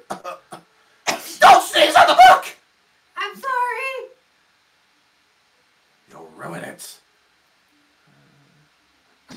Warning about the dust next time. Well, it's an old fucking book. What do you expect? Not a ton of dust. Jesus Christ. Don't you dust these things? No. Okay. Why don't you dust yourself? That makes no Roasted. sense. You're fucking old. Wow! All right, so you look. Uh, the ritual of Ragnarok is a foreboding section outlining a dark ritual that, if completed, could unleash catastrophic consequences upon the entire multiverse. Ritual seems to involve the manipulation of powerful cosmic forces and the awakening of ancient beings. Is there anything else about these ancient beings that will be awakened if this ritual is completed so we know what we might be facing? Are you asking him? Yes. Oh. Hmm, how am I supposed to know? I've never read this book. Archibald, are you sure you've never read this book? I've never read this book. I kind of give him like the impatient, like, are you sure you didn't read this book? Yes. Just as I'm sure he's old. Eh, you know, I'm starting to get really sick of this. I Have haven't done shut up for a anything. second. What? Do you, have you ever heard of this ritual of Ragnarok? Have you? Nope. I'm a librarian. Not a magician. Yes. but I know that you've probably read stuff about the ritual of Ragnarok. Nope. Have you heard of Ragnarok? Nope. Have you heard of the de- whatever's destroying this universe Nope. or the universes? Nope. I think we might need to go check with Charlie on that. Yeah, because the way that this ritual is reading, they're on. It might be close to being finished. Of Well, course. shit. Well, there is a passage in there that tells you what you should do next. I thought you said you never read this book. I didn't. And how I'm reading know- it over her shoulder. She stopped reading. I go to that passage. She's short. It's easy to read over her shoulder. Wow. I just heard, And he's like five six. dude, you're not that much taller than me, so shut up. I- So, It's still taller than us. upon reading more, you discover a passage that hints at something in a enchanted forest. Um, there, this forest is a place that is. It's not the grove that you went to. This is a magical forest that is the heart of magic in this realm. Um, it is known as Veilstorm Wood. Um, it's no simple trek there, it says. It involves navigating through diverse landscapes, overcoming challenges, and contending with magical anomalies that permeate the realms.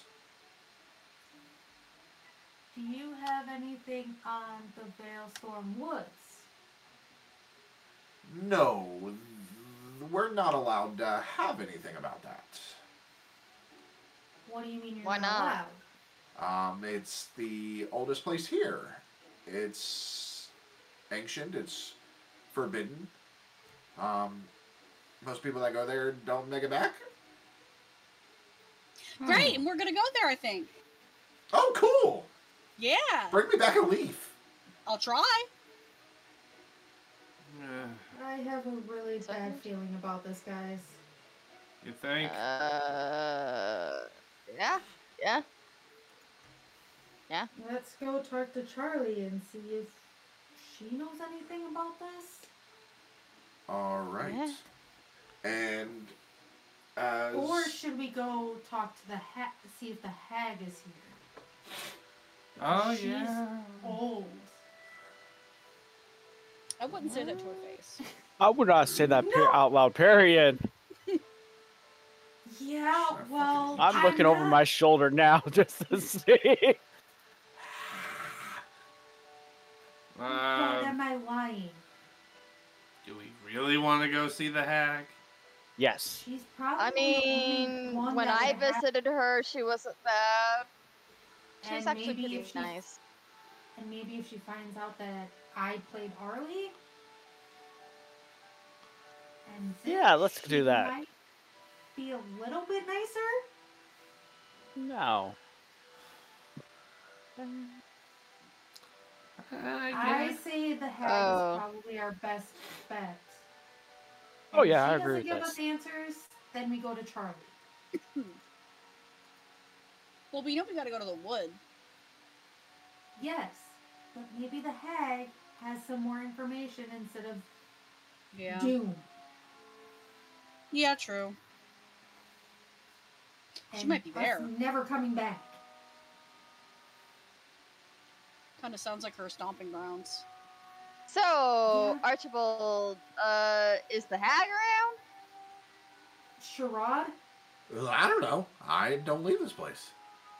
Okay. I live here. Let's I live go- here. Let's go look for either the hag or I know her. Remember her name is Sherrod. Oh, I doesn't the the- hag uh, I run a put the- store? Damn. I take off the gloves and hand them back to Archibald and say, "Thank you for all the information. Yeah, I put my we book may back. be back, Huh. Yay. Can't wait. and I will make hmm. sure that my husband is silent." Thank you. And I'll try to bring a leaf. Yes. Hopefully, I won't regret that. But All right. So, as you venture back to try and find the hag store, that, my friends, is where we're going to take a break. So, we will be right back, everybody. Please bear with us.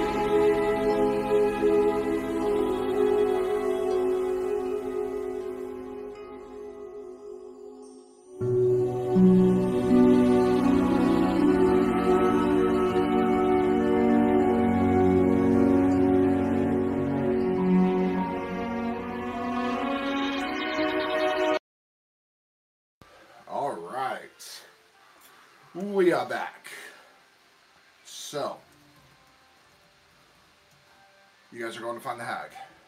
Yep. Yep. All right. We're all gonna die. Well, I am. Yes, you are. Um. So you go back Yuki. Nope. and you find a place listed. There's a sign out that says deals and haggles. New merch coming soon. Um. And. Yeah, it is a pretty like out of the rest of the buildings there, it's probably the most put together. Well, I think we found the place. Do we really want to go in here? I walk in. Eh, of course she does. I follow right behind her. Everybody following? Very reluctantly, I go in. Okay. All right. So you all follow in, and as you open the door, you close it behind, and it's just darkness. Oh, this seems familiar. And you hear, and then you hear the Me. of like skittering along the wall like a Hmm. giant spider. I grip the pommel of my sword.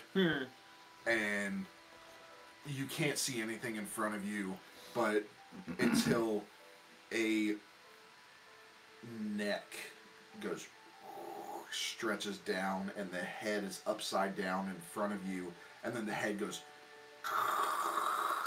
and turns the right way. You see these this wide Cheshire cat like smile, sharp teeth, hollow yellow eyes. You're even more creepy in per- like real life. Pam, don't piss it off. Welcome to Deals and Haggles. Buddy. Hi. I...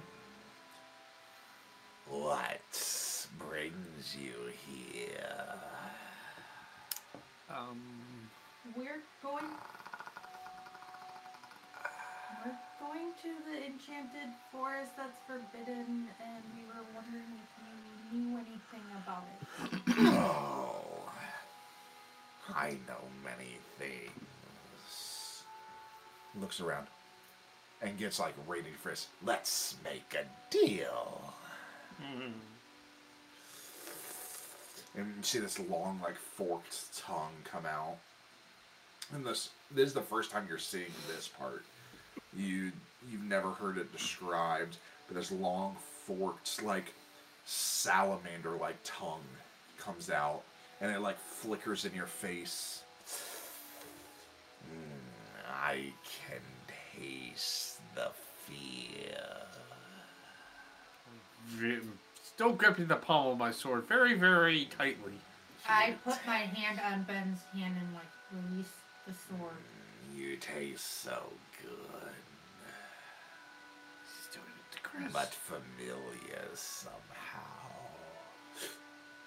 Looks over and gets right in Bakira's face or Kara's face.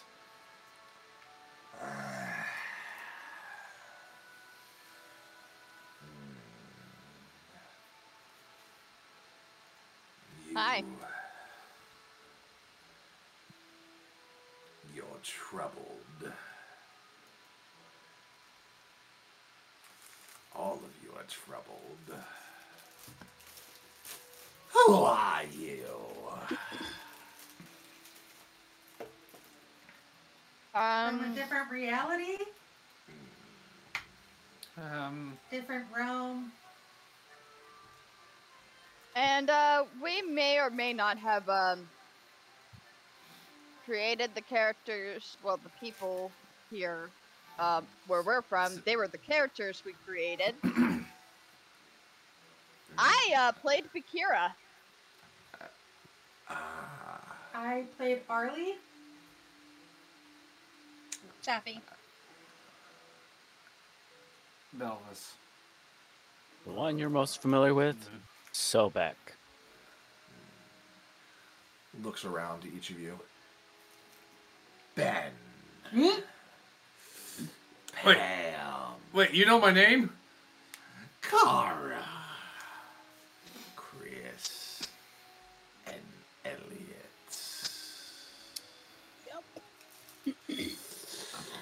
I don't like to it just knows it knows our names. They know everything. It just disappears. And you hear the skittering back, and all of a sudden, lights come on. And you are in a Hmm. shop. I looked at Ben. And I'm like, they know everything. and she's she's sitting behind a large like workspace countertop and you see four hands sitting there and this long neck that's kind of sunken in almost like a turtle Uh, so what can I do for you? What kind of deal can we make? Um. Um. Oh, Not it's you. your I idea, don't Pam. like you. Hmm? I don't like you. Wow, thanks. We are trying to figure out how to stop Ragnarok. And the book Archibald found for us didn't have a lot of information. Just that we have to go to the Valen. Vale Vale Stormwood. Stormwood. You You see, there's this thing called pen and paper that y'all should. um. Hmm. Oh, Vale Stormwood. Yeah. Most people don't make it back from there. But I think we all know you're not most people. No, Yeah. no, we're not. Well, some of you are. yeah, I'm talking about you. Oh, I can growl too. Just. Yeah, like I, I looked at Ben and was like, that's what you get for being a smartass. I haven't said anything. Grabbing your sword. I'm still confused threaten why you're someone. scared right now. Why? You, really, really, Chris, you want to ask why I'm scared? She's chill. Yes. I mean, she could have gone in her dragonborn for, uh, form, and you could deal with that. I Sherrod, do you have any information that you could give us? That's not my name. That's the name that I remember. That's not my That name. was somebody else, I think. Okay, then what is your name? Besides the hag, it seems The like. hag. Or, and it kind of looks around. You can call me mommy. Kind of licks her teeth. Hey, that's my husband. I know.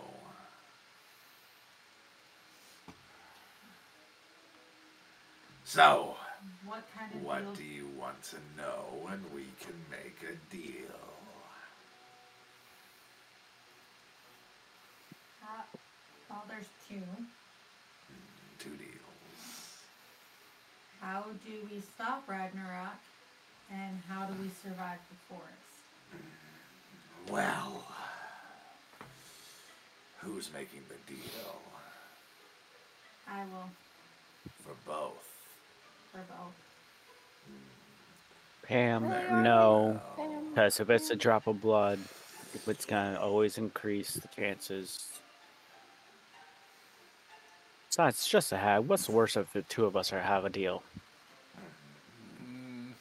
Well, none of you are stepping up to offer Uh, the deal. You spoke up before I could. I'm coming.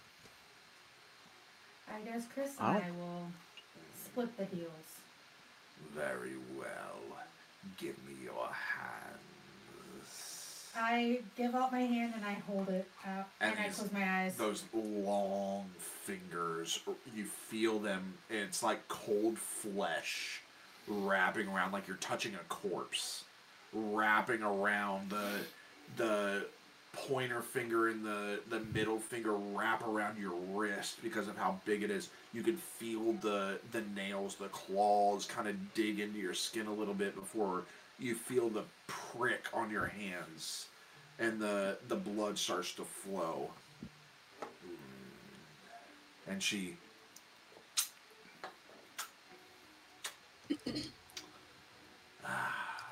I hold up my hand to Chris, like to Chris. I'm like, "Is the blood gone?" Um, no. it's done. I subtly wipe the blood off my hand, and I kind of like peek and like, he's like, and it's gone. I'm like, okay. Now now." ask your questions one at a time. How do we stop Ragnarok? By killing the one who's causing it. I don't know if you can give me more information on that, I can. please. Find the one who's causing it. Who's that? Well, if I told you that, that would spoil the surprise. It's Belvis, isn't it? Yes. What? No. it's Ben. Plot twist. He's a secret agent. Secret agent, man. I, I look to Shard. I'm like, I highly doubt he's a secret agent. He can barely keep a secret. What's your next question? Because I'm done answering that one. How do we survive the uh, Maelstrom Forest? By passing the trials and bringing harmony to the forest. None have been able to do it. After me, of course. Of course. But that was 300 years ago, Oh, more or less. I must say you look good for your age. Yes, I do, don't I? Mhm. Don't you think so? I'd be bones. Yes. Absolutely. Good. And she kind of rubs a finger across your jaw. Hey, hey, hey, hey! No touchy, no touchy, no touchy. Consent is sexy. And she goes, now, get out. And you get you all get pushed out and you're now outside. Well, that was a wasted trip. Um, we learned how to survive.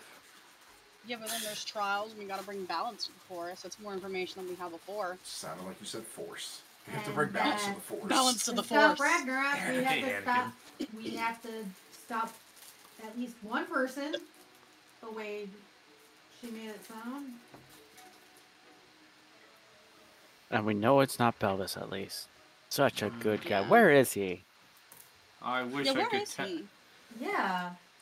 I have no idea. I I, know went to. Carly's out ex- uh, helping a village with her children. I don't know. I went to Belvis's house, and his, and Glormax said that Belvis went left with his daughter to go out adventuring. Have any more Oh. kids? I don't think so. I know that was a lot. You're lying. Tom. Well, I guess. so I, I don't know. He kind of did. He apparently decided to have some more of some kind of weird tonics, and he belched out a couple more uh, gelatinous blobs. But Glormax so he had that second them. tonic that you bought when you were him. I didn't buy. Sh- uh, oh yeah, I did. You had two. You did. Oh, you never yeah. Used it. That's why. That's right. that Um, yeah, well, I guess Belvis had them, and now he had two other kids, but Glormax is raising them as his kids. I don't know. Safi has 15. Well, at least someone's responsible. for Jesus him. Christ, fifteen! And they're having three more. oh my God! What happens at Um, twenty? Did they get like a like a gold watch or stuff? What? that- What? I don't know. What? I don't know. They no. They don't Uh, get. Sakura they get a- has three. They get a not a golden swatch, but a golden. uh well, Well, I sounds like swatch, Yeah. or sounds um, like swatch. No, Hey, Carrie has three Rohan kids. Huh? had That, that must be. that- they- Are they cute at least? Yeah, they are. They're they're pretty cute. Oh, that's good. One of them's a bit rebellious, but Are you surprised? kid. Not with I uh, mean, the person who helped create them. Well, the mother at least. Yeah. Oh. Um. Yeah. So. uh I guess we go talk to Charlie now. Sure. Yeah. Yeah. Go. Go. uh Go get some more information. If About she has things? any. Uh, Does it call for seeing my own blood? Okay, so you're going to Charlie? Yeah. Okay. What Um, the fuck? What? Okay, we're good. My computer just like the bottom bar just glitched out for whatever reason. No, you're good. Um. So, I heard you met the hag. It was yeah, fun. they made Oh, a deal without even hearing what the other side of the deal was. yeah, you did. I mean- as I glare at Pam.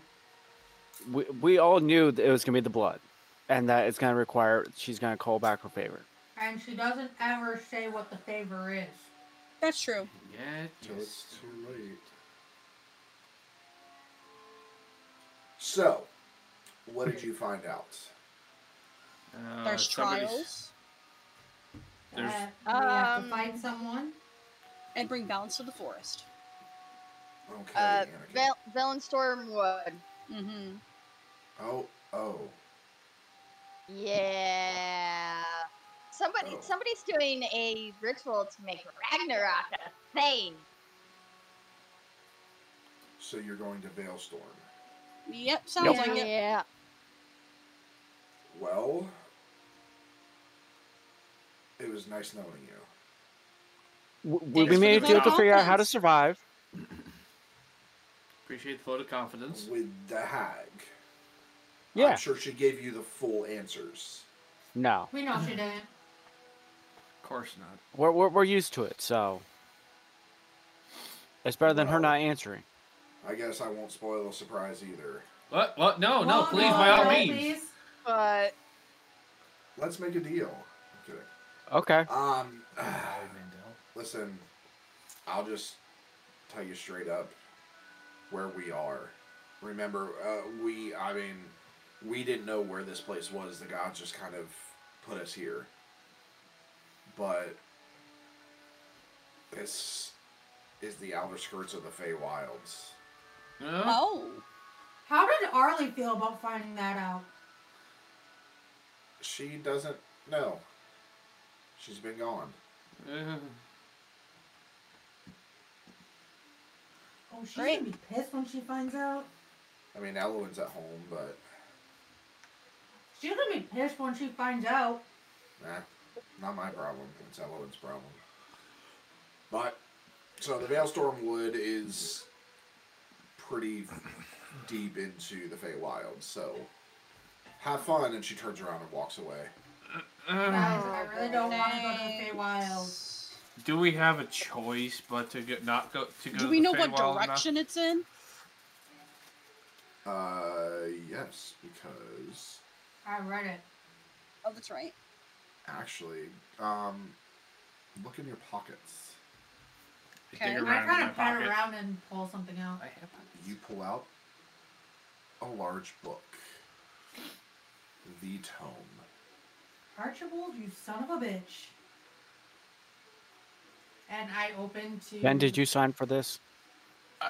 No, cost your soul. Alright. Hey, uh, dude, we better make sure Archie's Ar- Archie's good good with that because this- you know I'm he said pretty he'd kill sure he is because I didn't take the book. Okay. Well, I not only that, but it could also be your other tome that you have. Or I pat no, around. it is that. It is the tome that you were I- reading in there. I pull out my other tome. It's like, oh, well, well, you didn't take it out. Did I, do I have the feather book? You get the feeling that it followed you out. I, uh, I, I think by it might have. I, I think it might have wanted to come help. oh boy. A, t- uh, a thinking, So- acting book. Oh, dink. Are you a So I'm gonna- person? I mean, Are you- magic. Were you cursed to be like a dog or something, and then cursed to be a book? I slowly open the book because I know how old it is, and I go and uh, to the Valewood Forest Okay. page and And it shows you the direction to go. It works like a magical compass.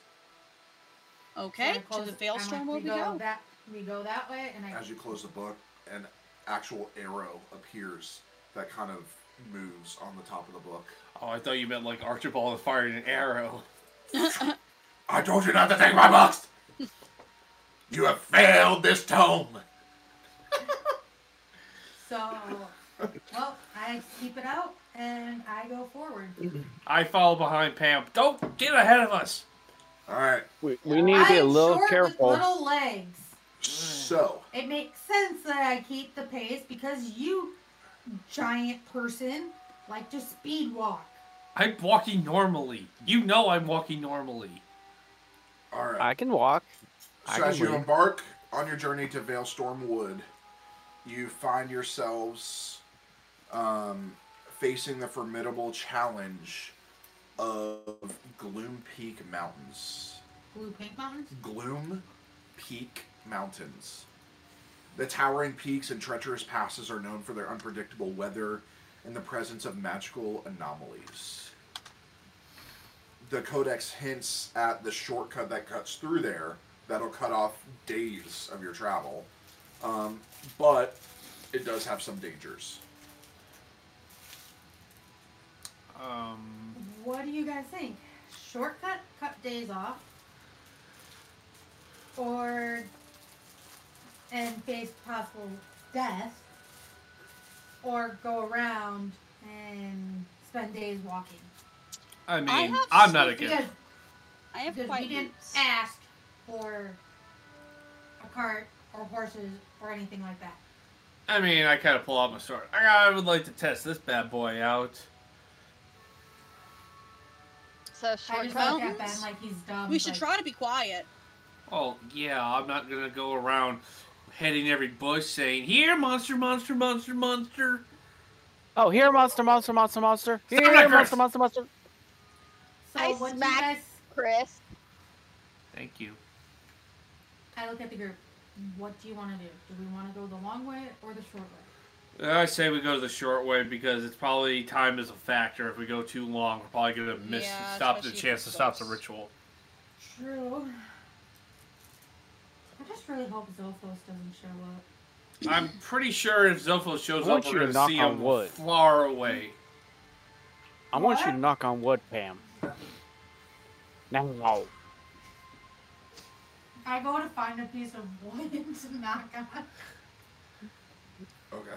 You're in a forest or outskirts of a forest that's leading to the mountains. Um, All right, to the mountains. all right. So, Figured you would like that. as you venture through the Gloom Peak Mountains, the air is frigid and thin, and the landscape is shrouded in a swirling mist.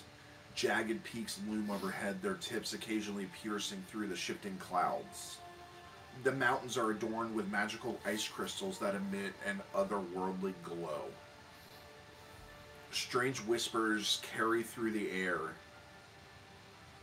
echoing off the mountain walls. These eerie voices seem to speak in forgotten languages, and their sources remain elusive.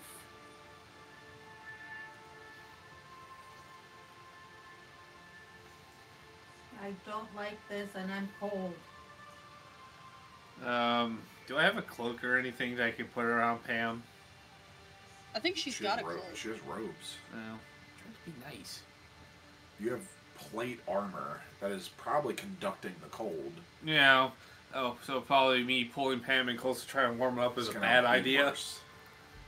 I, I Yeah. actually, I kind of like snuggle I next throw to my- I throw the hood up and make it uh, go like dark blue, like I'm frigidly cold. Okay. Yeah, and Does someone Yeah, need I'm to be carried like the seeing- secretaries again? You're seeing these crystals glow. What you're hearing the whispers. Guys, I Huh. don't like this. Yeah, let's stay the hell away from them. Yeah. I want to All right. touch. No. No touchy. Do you want to touch them? No. Do I want to? Yes. Will they let me? That's up to them. I It's probably leave. Austria. You don't want to go boom boom. Boom, boom, boom. Arco. All right. So, as you traverse a narrow pass, a distant rumble alerts you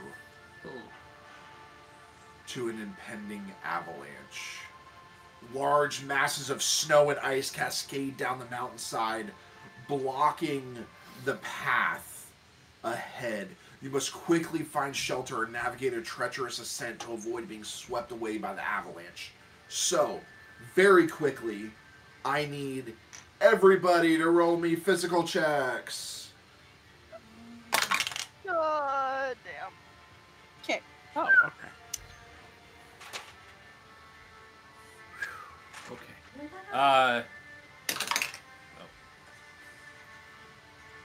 What do you got, five out of eight. Five out of ten.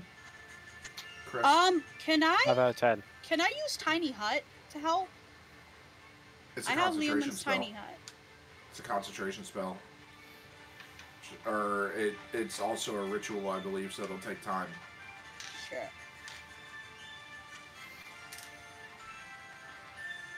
Ten out of do you got? ten. Yeah, it says one minute. Yeah, Yeah, so you will be buried in a minute. Well, I got a four out of twelve. Okay, so you're all running as this avalanche is coming. Uh, Elliot actually falls into the snow on this narrow path. Um, who crit? Somebody I did. crit, right? Kara, you can 10 out grab Elliot and kind of pick Yep. him up and keep going. Thank you. Um, Yep. I need Let's another go, one. Let's go. I need another one quickly. Eight out of twelve. Eight out of eight. Okay, Nine out of ten. Kara. Both of you got two. out of ten. Which one of them do you help? I, I would DM that to him so then you don't have Yeah. to say it out loud. Well, they're gonna know. They're Yeah. gonna know who he chose. Uh, Which one of them is falling to their death? right Okay. oh, Let's put it this Uh, way. I'd prefer you to I help say my wife. Kara. I say Kara. I save Kara. Okay, so Kara falls and you grab Kara, pick her up as uh, Chris falls down and starts getting left behind. Chris, you pick yourself up and keep running. Chris, you fail again. You're getting buried. If somebody can't help you. God. All right, again. Eleven out Actually, of two more times. I'm sorry, it's three fails. It's Five not and uh, eight. three times. Five out of eight. Oh God! It's They're not gonna three go for times. Okay. It's not three times. And and nobody crit. No. So, in, in the snow, as you guys keep going, the snow is burying Chris. You guys can keep going, or you can try and trek through the snow Um, Check this. Shit, you gotta the help snow. him. as it's coming down. I'll, I yeah, gotta save him. to help him. Okay, guys, you have fucking magic. Oh wait. What are you guys doing? I don't have magic. Uh, Let me look. Hey, sorcerer who has dragon blood Uh, I should be able to Mage cast Hand. fucking fire. I cast Mage Hand. oh, I, I, Okay. I, Grab him. I, Yeah, I got mage hand too. I'll help. Roll for it. yep, yep, mage hand as well. What is Mage Hand again? That is conjuring. Oh shit. okay. Okay, I am Everybody's in that. mage handing. Ten out of ten. Yep, Five out of ten. Seven Okay. out of twelve. I crit. Okay. So you see these three mage hands, and what I'll say is you, Pam, and Carter, you can start digging the snow, or actually, no, as the snow is coming in, the mage hands are holding the snow back. As Ew. Elliot goes in, grabs with the mage hand, and you pull Chris out. It's time to go. Physical. Let's go. Oh, uh, I got an eight out of eight. Four out of twelve. Six out of ten. Okay. Eight I out of hate ten. the snow. It's my second failure, I think. I cast Mage chain again. God, Okay. son. Roll for it. Were you? No, he's. I mean, I'll try if I can. Four out can. of. Ten. Okay, that's a fail. You can mage hand yourself, yeah. It, it's a. I'm gonna it's try and mage hand my husband. Okay. I got Okay. an 8 out of 10. Okay, so you can mage hand yourself out. Chris, don't Uh, you have anything Seven that can out, help? seven out of twelve. Uh, As soon as I can touch so- a tree, yes. If I can So, Catch up. so Kara, you're gonna stop the snow while Ben, since you crit, you can pull Chris out. I- I need one more. One more before you find your way through and the avalanche stops. 8 out of 12. Nine out of ten. Another eight out of eight. Nine out of ten. another fail, Chris? Okay, I'm gotta gonna try to change your help fucking Chris. Dice. You don't have to. I have. Ben, ben, Ben crit. Okay. So Ben, you're able to drag him out as you guys make your way through. Um, Change dice, Chris. I have so, twice. You need more dice. As you guys kind of settle down, I looked at Chris. I was like, "What the hell is up with you and tripping over your own feet?" I like the snow. He doesn't know how to walk in the snow. Ugh. He's from the south. We're from Kansas. Ben There's got a lot of snow there. I was born in Is there- Colorado. Is there though? Yeah. Do you remember Oh yeah, I, I know there is. I'm just joking. in the Yes. snow? 'Cause I would go there almost every summer. All The mountains. So, as you continue, ghostly figures frozen in time appear intermittently along the trail. These spectral remnants are echoes of past travelers who faced the challenges of the mountains and did not survive. They're not moving, they're kind of just stuck there. So you, as you're walking by, you can actually see everything behind them, but you're watching them kind of flicker in and out.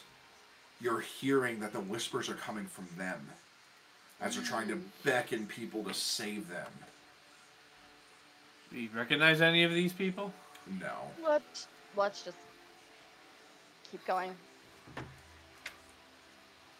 So as you move along, in sheltered pockets of the mountains, bioluminescent lichens cling to the rocks. These natural sources of light guide you through the darkness as the darkness comes. But they may attract the attention of local creatures. So do you travel through the dark? Or do you rely on their glow and continue forward? Um, I say we stay by the light. Um. Yeah. I mean, if anything attacks us, we need to be able to see. hmm And if I don't know about you guys, but I can't see in the dark. Can't see in the light. Out of character. What are we doing? Yeah, let's stick with the light. Okay. Yeah. I'm gonna draw my sword as we're walking through this, just to kind of just be ready in case anything lunges at us. Okay. I yeah, I'll wanna have my touch his bow sword. ready. I want to touch a sword and do flame blade. Hey, get away from my stuff. No, you want that. Oh. Fire. Oh, I thought he was doing something. Okay, yeah, yeah, by all means then. Okay. Um, I- I, I need you to sword. roll for that, please. Um, that's gonna be conjuring, or I'm sorry, restoration, because it's a buff. Please don't set me on Oh, fire, okay. Chris. Oh, no No, promises. Oh, look, it has to be the D10 I've been again. Oh, no. No whammies. Four out of ten. Okay, so it does not. It kind of sparks a little bit and then dies down. I mean, No, I thanks, have faerie fire, but I don't think that'll help us very much. Not really. Um, Well, thanks anyway, Chris. so everybody, roll me a sneak, please. Uh, Okay. what? Do my boots do anything Sneak? towards my sneak? They give you advantage. Uh, what So about did mine give me advantage Okay. too? Does does your thing say as if your description of your items say that it helps in stealth? Then yes. Uh, It's uh, Allows you, which allows you to move stealthily through various terrains. A blooming flower adapting to your emotions and surroundings. Yes. Sure. You know, I almost. Uh, GM, I rolled Four a out nine of out of twelve. Okay. Ten out of ten. Seven out of ten. Uh, I tripped very loudly. Two, two out of twelve. Okay. We're taking a group average. Um, all right, so you're able to make it through without attracting attention of any animals, which is a good thing here. Um, because these animals are not friendly. But you do occasionally hear, as you're walking, you hear the snarling behind you, and then just the occasional howl of a wolf. Kara, are those your kids and Bakira? Or Bakira's kids and you? Or Baki- You know what I mean. No, uh, that, that is. Their And then the- house would be very much deeper. the pitter patter uh, of snow above you as whatever's there keeps moving. Yep, alert everybody, we're not alone.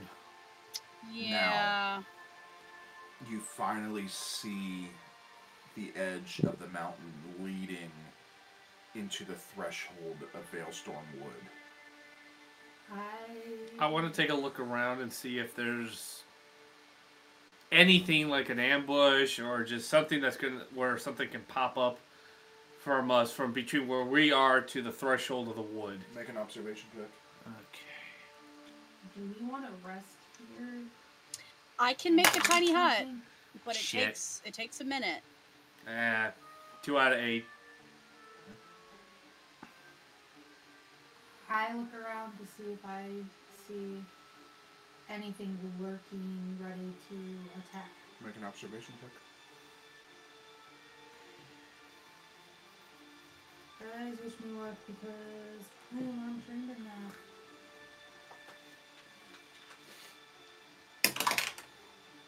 Eleven out of twelve. You do not see anything.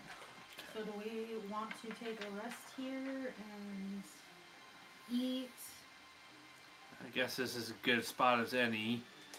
Okay, clear off some snow if you can, and I'll I'll put up a little dome. But it'll be visible from Uh, the outside, but it'll protect us. Now I start help. I, I looked at Chris. Chris, let's uh let's clear a spot. Oh, there's I mean, Uh, I'm comfortable under the snow. Hmm? my ration rules.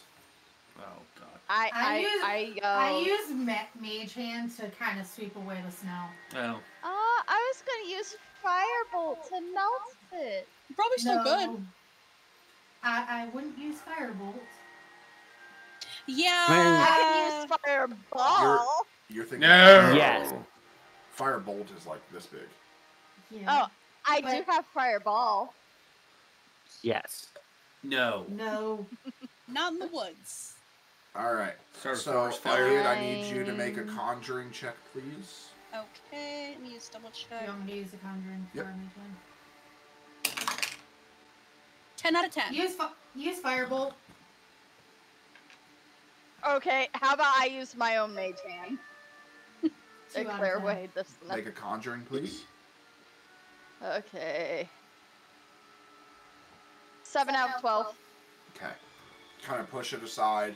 Elliot, you take the time and then you start constructing a hut. And on the outside, it looks like this purple magical hut.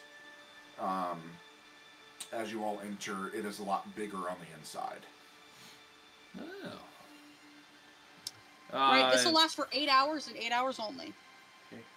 So do we make a fire in here, uh, or? There's a fireplace. Oh, it's oh. Okay. I, This I is a was. full Yeah. hut. Oh, okay. So it's like with all it's the magic. magical inside. Okay. I, I go right to the fire. Like, yeah, "Ah, I, I go warm." over there right Yeah, now I'm Yeah. gonna warm up for sure. All right, and everybody ready to eat? Yep. Yeah. Yeah. All right, we're gonna go one by one. Ben, roll me a d20. Sixteen. Okay. You open up your ration pack, and there's f- divine fruits, ambrosial nectar, and celestial tea.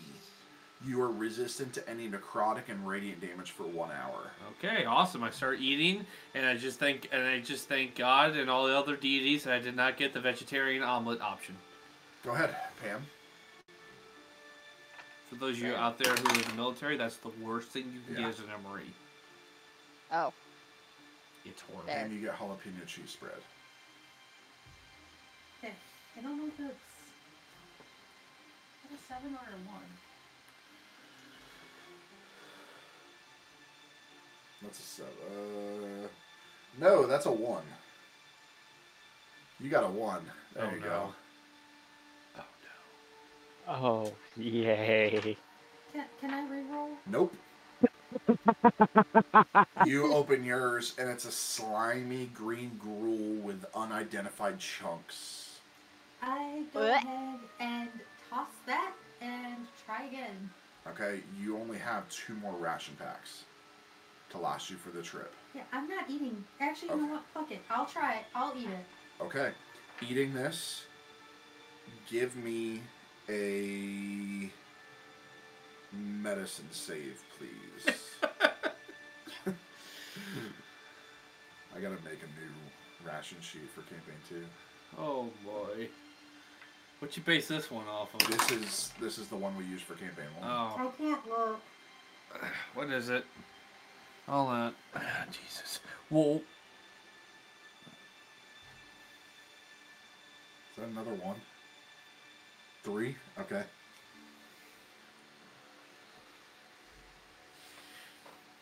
Okay. Um, you open. Uh, let's see. You have a negative two penalty to all your checks, so basically you're you have disadvantage on all your checks for an hour. Okay, Okay. Elliot, Yep. D twenty. I got 17. You open yours, and it's a lavish assortment of exotic delicacies from far off lands, accompanied by rare elixirs. This legendary feast gives you advantage on all throws for one hour. Okay. Nice. reminds me of some of the French Army uh, Yeah. rations. Fun fact: the French Army have wine in their uh, meals ready to eat. Tax. Oh, wow. Kara,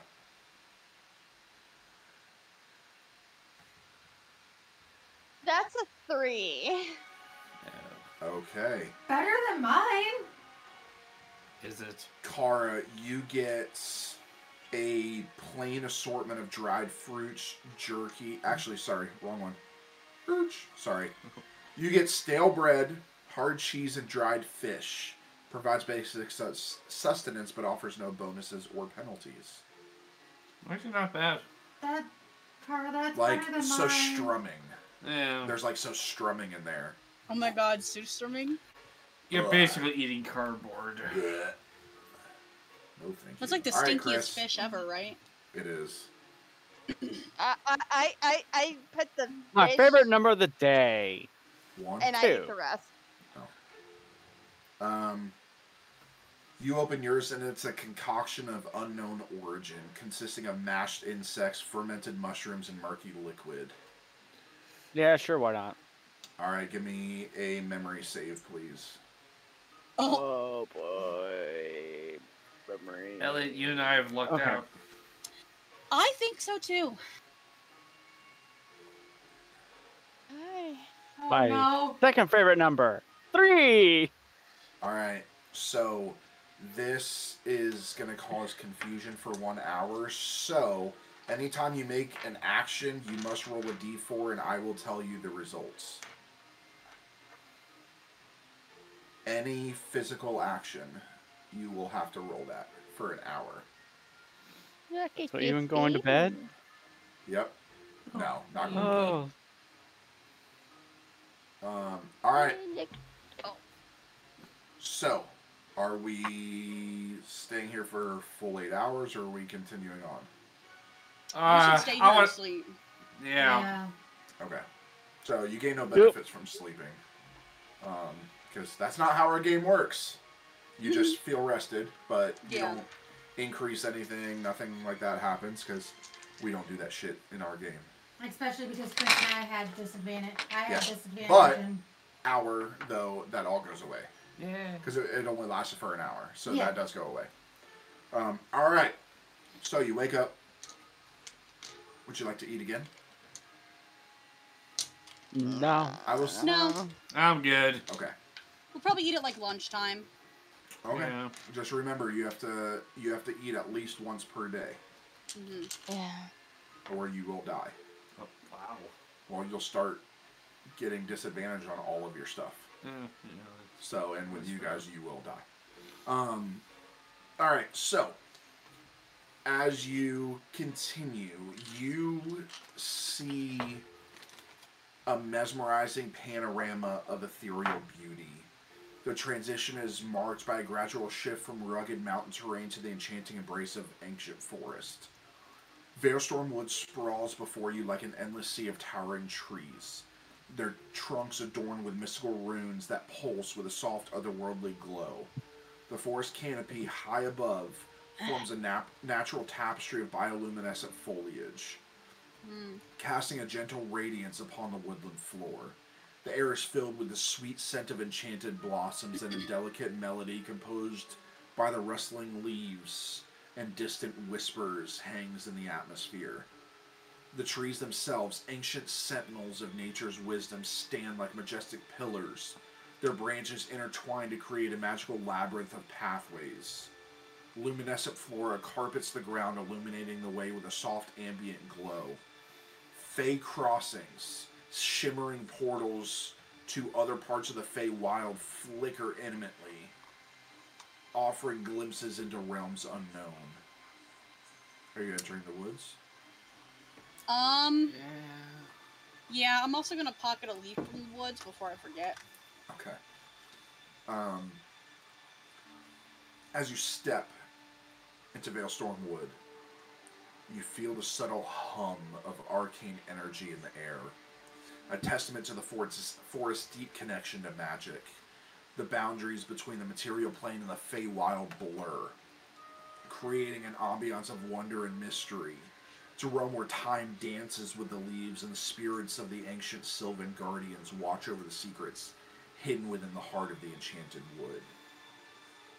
Your journey through Veilstorm Wood leads you to a serene clearing bathed in the soft glow of enchanted flora. In the center of the clearing stands a colossal, ancient tree, its gnarled branches stretching towards the, towards the sky like ethereal fingers.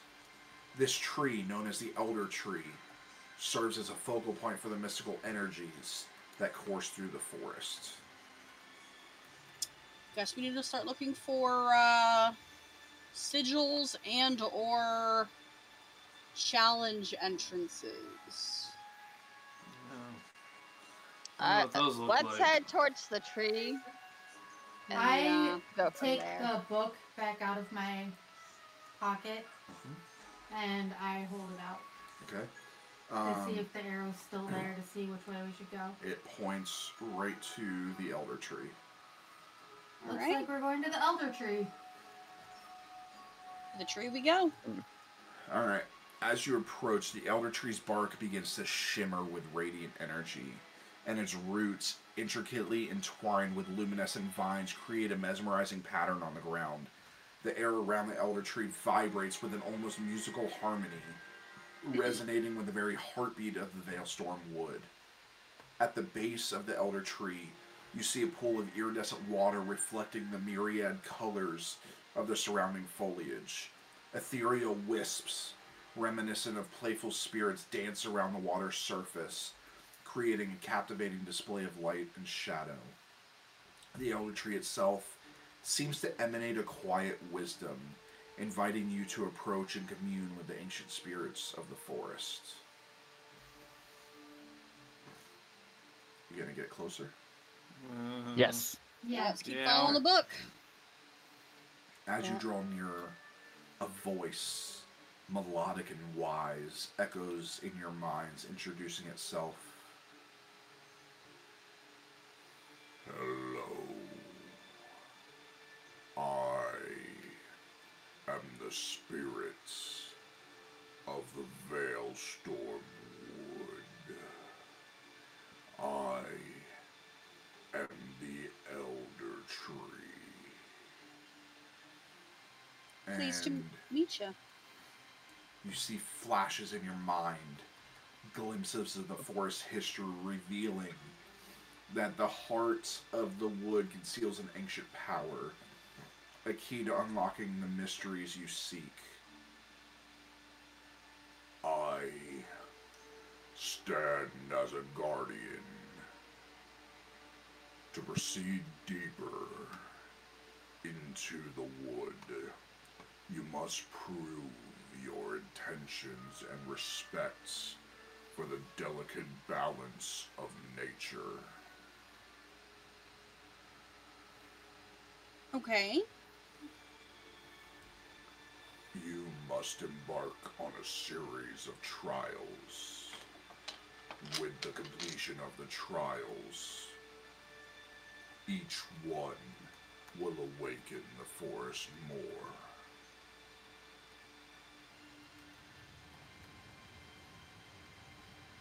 Okay.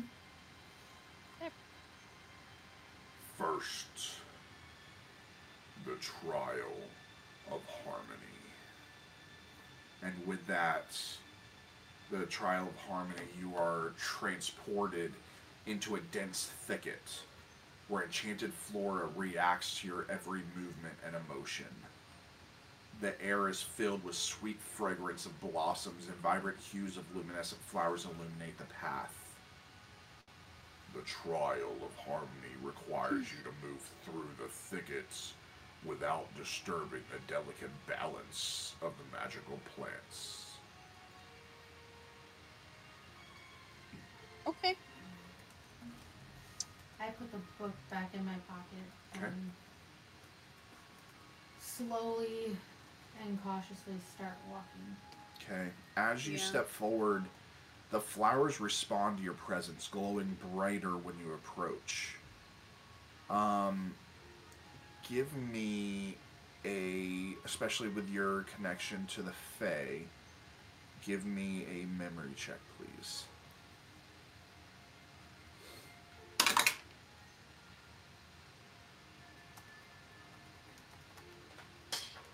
Is that a one? So now that you lose your connection to the Fae, Really?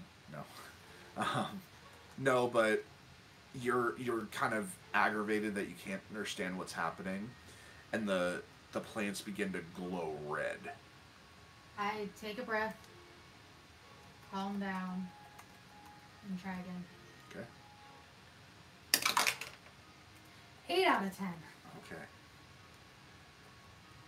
As you're doing this, you guess that the key is a calm state of mind. Negative emotions can cause them to react or emit unsettling vibrations. You notice that the enchanted plants seem to mirror your emotions. I take a step back and I tell the group we need to control our emotions and not have negative emotions because we have negative emotions it impacts the flowers.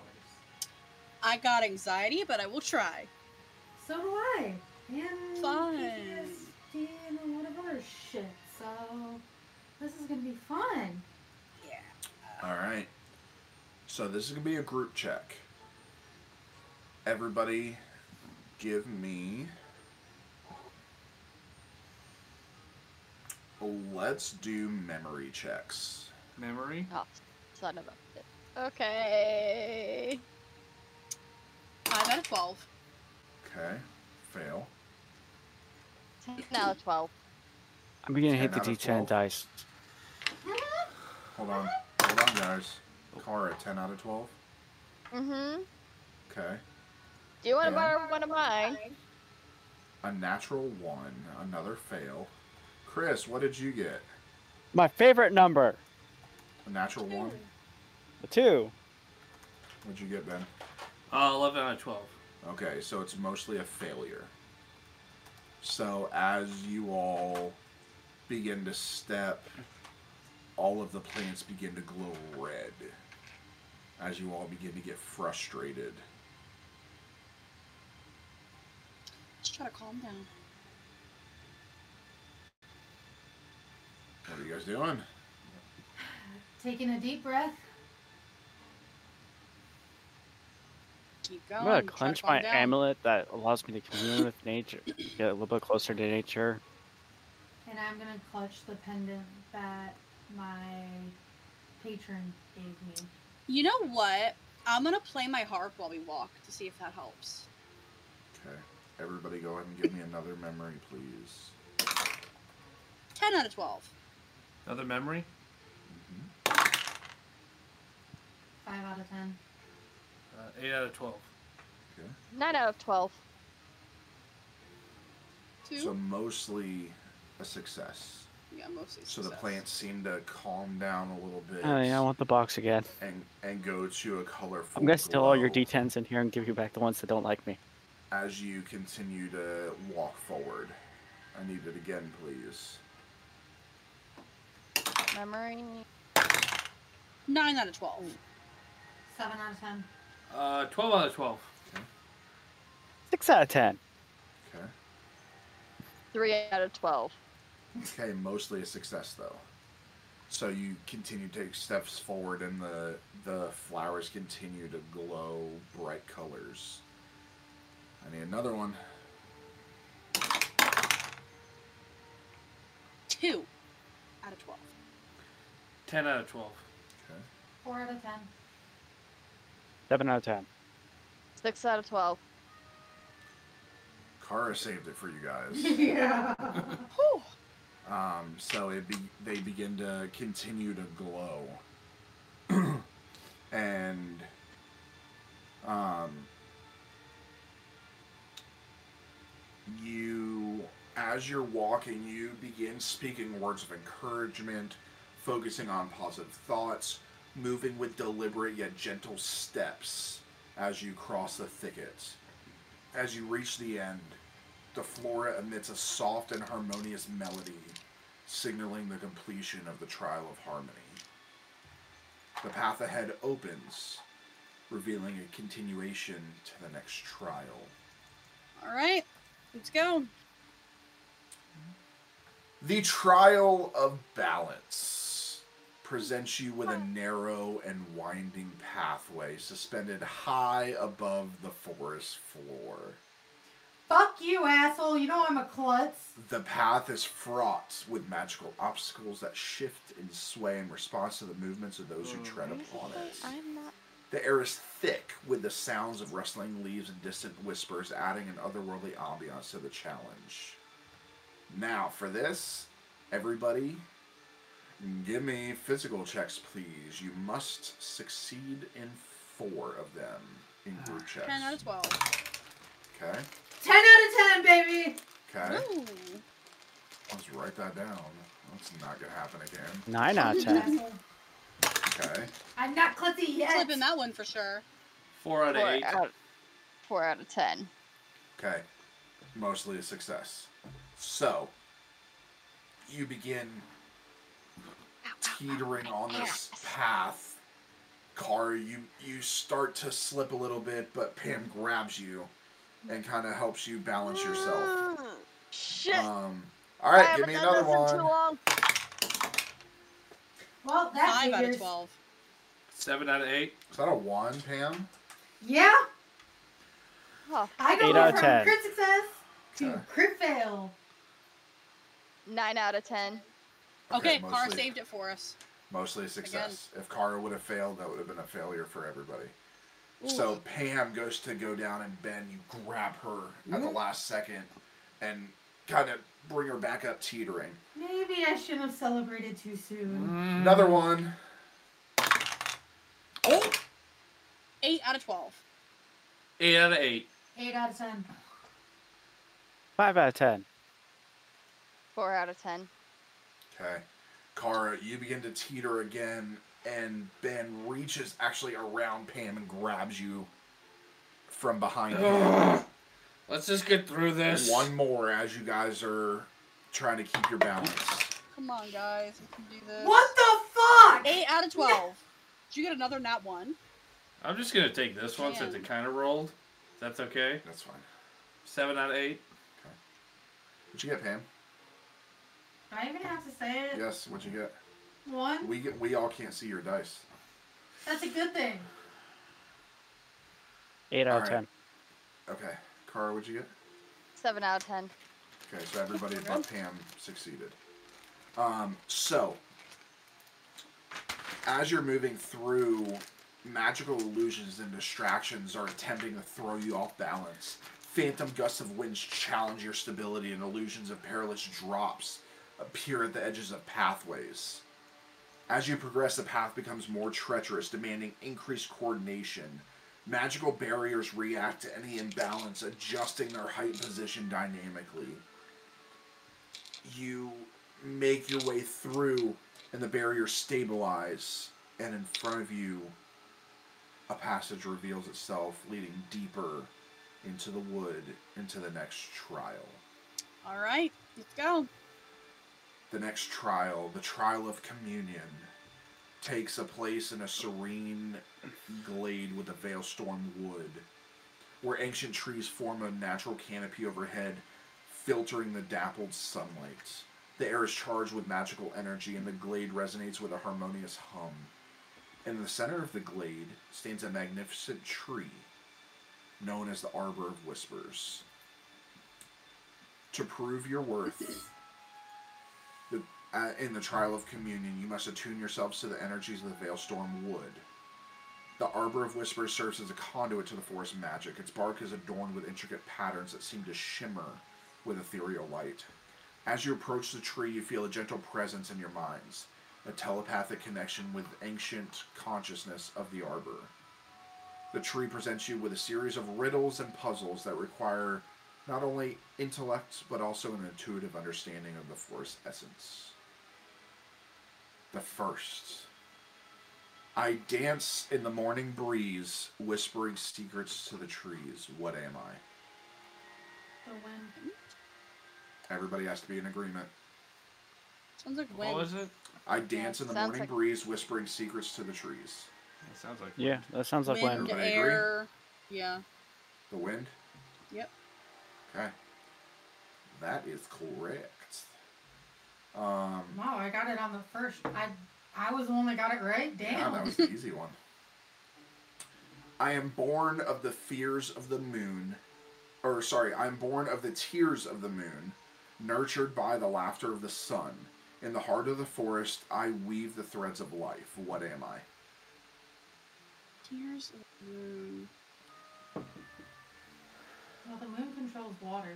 Yeah, I was gonna say water. Oh, a river. It. Can you repeat it really quick?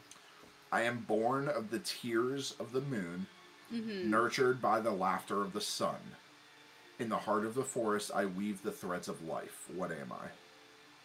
Water. I think it's a river. River. I think more specifically a river. Are you sure?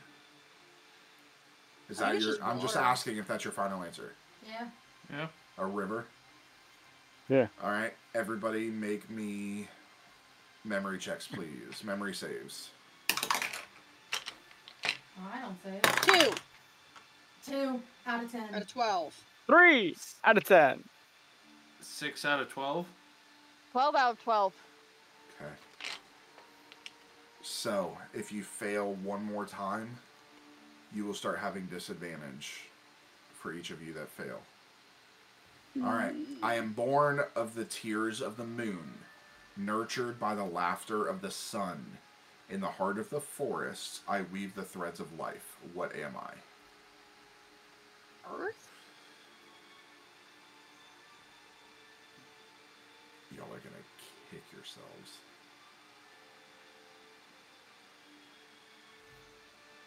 A tree.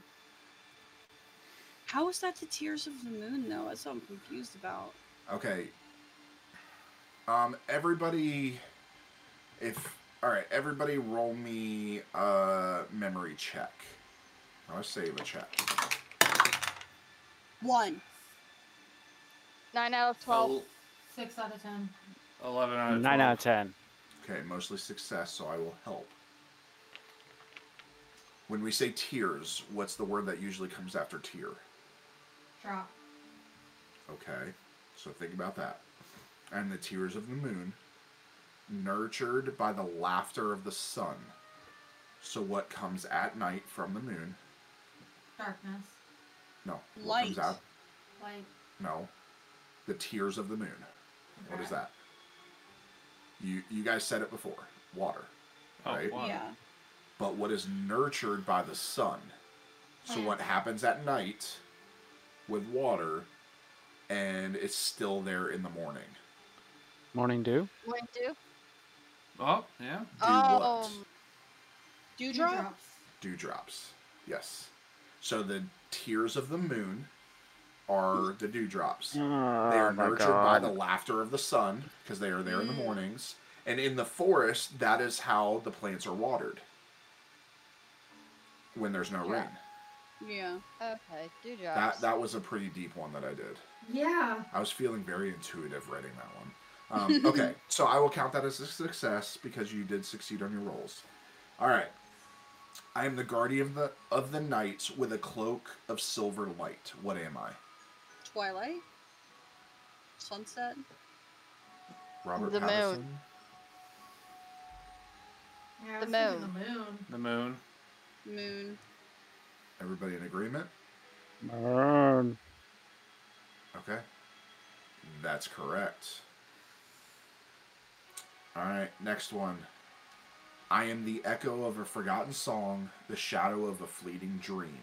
In the realm where roots entwine, what am I?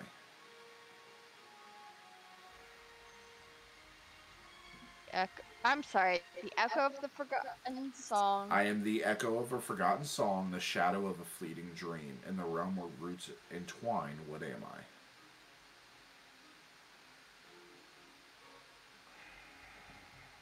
I hate riddles. Yeah. Hmm. See, the first part makes me think of a memory, but the last part throws me off.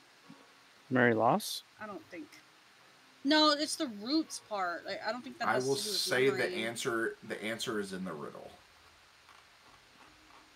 Okay. Repeat it again?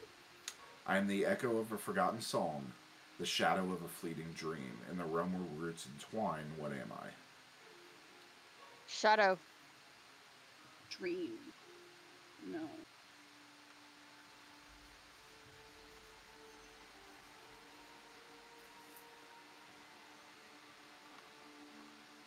Shadow.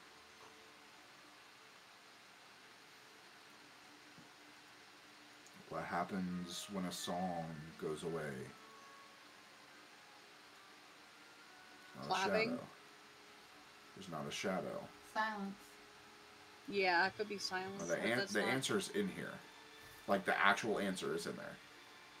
I am Echo? the echo of a forgotten Yeah, song, the thinking shadow of a fleeting dream. Echo. Echo. Oh God, it has to be an echo. Yeah. It is an echo. It is an echo. So when a forgotten song ends, Okay. it echoes in your mind. And then the shadows of a fleeting dream are called echoes, dream echoes. There's a shark said. Ben, loves Baby Shark. No, I don't. Um, in the dance of seasons, I wear many hues. I'm the artist of the forest, painting with vibrant views. What am I? Leaves. Tree. Sorry? And the dance in the dance of seasons, I wear many hues. I'm the artist of the forest, painting with vibrant views. What am I? It's gotta be leaves. The leaves themselves are what changes, not the trees. Yeah. I mean, besides shedding. Yeah. I think it's leaves. I'm gonna ask for specificity. Tree leaves. I'm Yeah, gonna ask for trees. specificity. Autumn Seasons? leaves. Thank you, Chris. Autumn oh. leaves. Autumn leaves. Oh. We're talking about the dance of seasons. Mo- most tree leaves are green Mm, till autumn. That's when they paint a beautiful hue. yeah. And with that, a passage opens deeper into the Veilstorm Woods as you complete that trial. The glade responds with a burst of harmonious energy, and the ancient trees' patterns glow briefly with a radiant light, acknowledging your understanding and attunement to the forest mysteries. The next is the trial of preservation. It unfolds in a serene glade within Veilstorm Wood, where ancient trees stand like silent sentinels. As you enter the glade, a mystical aura envelops you, and a voice echoes in your minds. Before you, you are so in here. I, I apologize. You are going to be preserving different things. Um, the first one is the preservation of wisdom. Before you, a massive ancient book materializes. Its pages contain the collective wisdom of the woodland creatures. To pass, you must answer all the questions about a delicate balance of the forest ecosystem, demonstrating your oh, understanding of nature's incon- interconnected web. Oh, this is why you put the shit in there. Which species in the forest plays a crucial role in controlling insect populations, preventing them from causing harm to trees and plants? Spiders. Spiders. Are you sure? Spiders. It's either spiders or birds. But I would say Spiders do more, catch more bugs than birds. Yeah. Final answer? Yeah. Yeah. Everybody give me a memory save, please. Two. Out of twelve. Three out of ten. Ten out of Eight out out of of 12. ten. Okay, that's a success. You get another chance. One more time. Which species in the forest plays a crucial role in controlling insect populations, preventing them from causing harm to trees and plants? I know this from planting my own stuff. Bees. Because you can actually oh. buy these things and put them in your garden. Snails. No. No. No. Uh, carnivorous plants. Mm, Pam, give me Oh, a oh, memory check. please. ladybugs. They are bugs. There you go. Ladybugs. Ladybugs do not Oh. eat plants. Well, good good thing you knew that Yeah. because I failed. yes. Sorry, I, Late- I, I had to, I had to dig deep in by yeah, Yes. see, I thought of ladybugs, So- but I thought, no, they're bugs too. No, ladybugs, yes, they are bugs, but they do not eat plants. They are actually carnivorous. Um, and they Yeah, eat yeah. every they eat the worms and everything they eat through your plants. So if you are planting a garden, you can actually buy ladybugs to put in your garden. Huh? And they are great to have around. That's why we actually get a lot around here. Um, all right.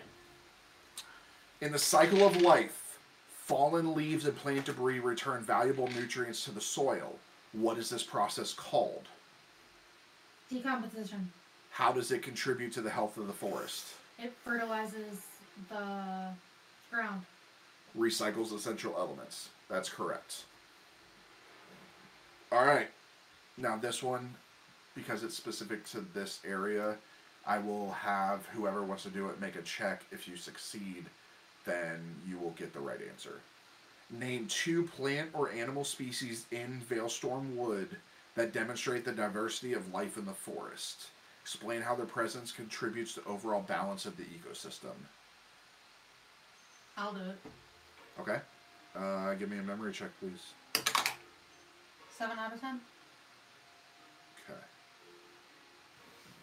One second. I'm going to send this to you so you can answer it. You said 7 out of 10? Yeah. Okay.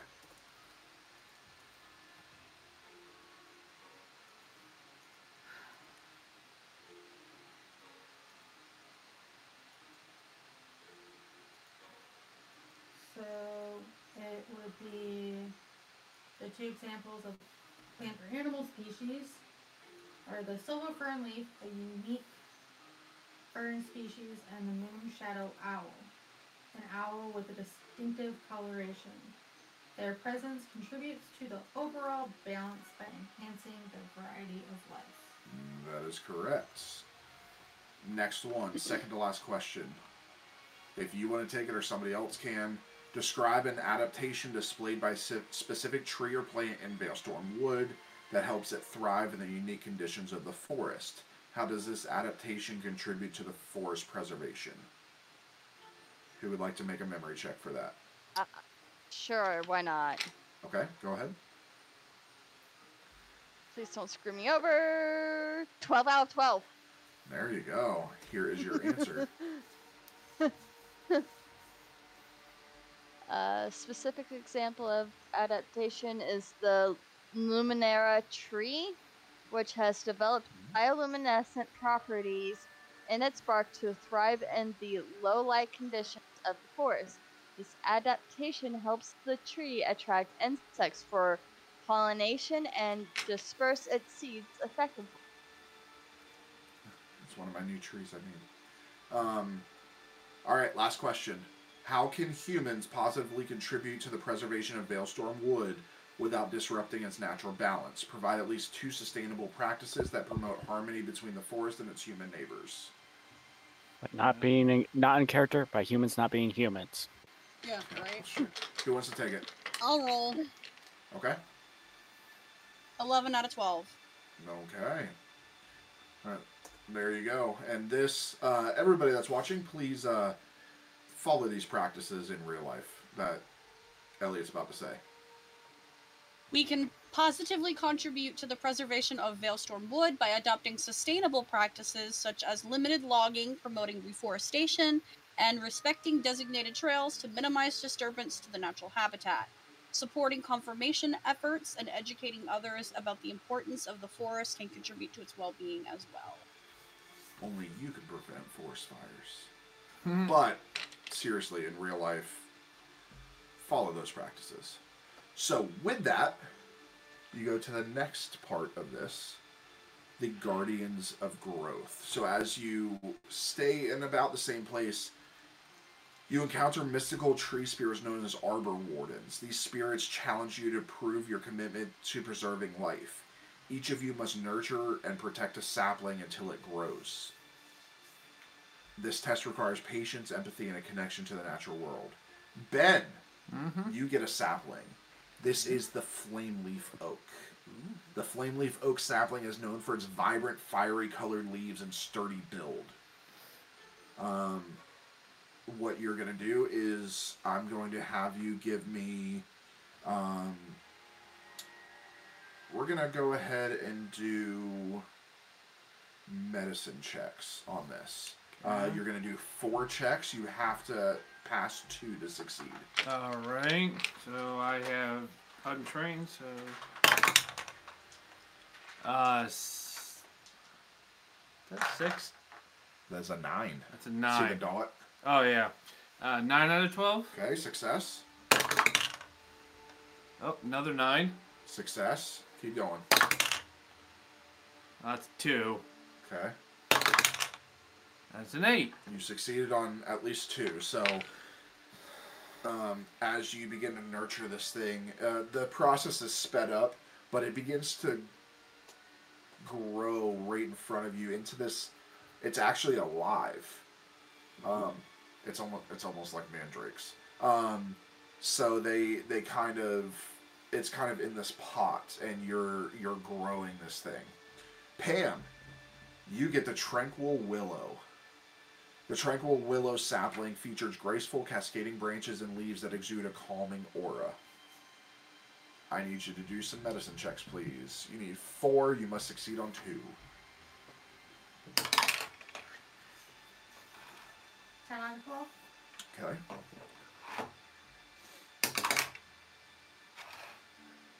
Five out of twelve. Okay. Two out of twelve. Okay. You have to succeed on the next one. Two out of twelve. One out of twelve. Okay. And with that, your willow dies. I have a black thumb. Now, because of that, everybody else must succeed. Oh, no. Great. Actually, the majority of you have to succeed. So there can be two failures and three successes. All right, Elliot, you have the Harmony All right. Maple. The Harmony Maple sapling is characterized by its well balanced branches and vibrant, harmonious colors. Uh, go ahead and give me your checks, please. Four. out of 12. Okay, fail. 2 out of 12. Fail. 3 out of 12. That's a fail. Your maple dies. Chris Alright. and Kara, I hope you have green You Plants guys and have don't to have plants. All right, Kara, you get the ethereal blossom. It's a this sapling boasts otherworldly luminescent flowers that bloom in a captivating display. Go ahead. Four out of twelve. Okay. Three out of twelve. Okay. Nine out of twelve. Okay. One. Twelve twelve. There you go. Success. So all we now know Woo. is we need Chris to succeed. the one who's been rolling the worst. Yeah, no pressure. Chris, yours is the thunderclap pine. This sapling is hardy and resilient with needles that emit a faint humming sound reminiscent of distant thunder. Go ahead. No. 10 out of 10. Okay. Okay. Go ahead. 3 out of 10. Okay. 2 out of 10. Okay. You Oh boy. You guys ready? No. Oh, fuck. Well, you got out a 10. 10. Does that count as 2? I will allow it as long as you did not get a crit fail. I will allow the crit success. No, I got as 4 two. out of 10. No, no, no. I know, but you got a ten out of ten before. Mm-hmm. I'm giving you a success on that. Oh. So that's going to count as two. So, Pam, yours died. Elliot, yours died. The rest of you, yours succeeded. So, with that, you move on to the next part of this trial, which is elemental harmony. This is going to test your connections. We I normally start with Ben, but he took a bio break. So, Pam, you encounter a shadowy realm filled with illusions and mystical darkness, reflecting your warlock abilities. Your challenge is to navigate through the shadows, discerning real threats from illusions, and demonstrating your command over the shadowy aspect of your pact. Success involves traversing the shadowy landscape without being deceived. So, these are going to be memory checks. You need four. Actually, we're going to do six. And you need to succeed on three. Pray for me, guys. I pray for you. Three out of ten. Fail. I pray hard. Five out of ten. Success. Okay. Two out of ten. Fail. Fail one more, it's done. I'm done. Alright, that's a fail. Pam That gets was a natural one. Pam gets trapped in the darkness. No, you don't. You just fail. Pam, you come falling out of some pocket dimension and hit the ground. Well, I suck. Ben, you are by yourself. Oh boy. So, you face a terrain filled with boulders and rocky obstacles, symbolizing your strength and resilience as a fighter. Your challenge involves moving, lifting, and arranging these heavy elements using your physical prowess. You are going to do physical checks. You have six of them. You must succeed on three. Okay. No, not messing about here. Get good dice out. Physical, you said? Yep. All right. Uh, so it's two out of eight. Fail. Three out of eight. Fail. Oh, five out of eight. Okay, that one succeeds. Again. Oh, yeah, you're doing six. Seven out of eight. Okay. Eight out of eight. And that's it. So you're moving these boulders, breaking stuff. You succeed as you pop out of this other dimension and land. Cool. Nice. All right, Elliot. Okay. You face a series of resonating chambers filled with sound waves, aligning with your musical abilities as a bard. Your challenge involves creating harmonious tunes and manipulating sonic frequencies to traverse the chambers. So, you are going to do an instruments check Okay. for these, which I'm assuming you put pump stuff into as a bard. Uh, it's trained. Okay. I wanted to do a lot of magical. All right, so do six checks, please. You must succeed Okay. on three. Four out of ten. Fail. Two out of ten. Fail. Come on. Eight out of ten. Success. Two. Fail. You pop out, hit the ground just like Pam does. All right, that's Elliot, did you suck as bad as I did? Yeah. Chris and probably. Kara. You must succeed. God All right. damn Can I go first? I don't want to be left to, up to this. Again. Yeah, put all the pressure on your wife. Yep. Sure, I'll let you go first. Yes. Chris, you encounter a magical glade where the flora and fauna respond to your druidic powers.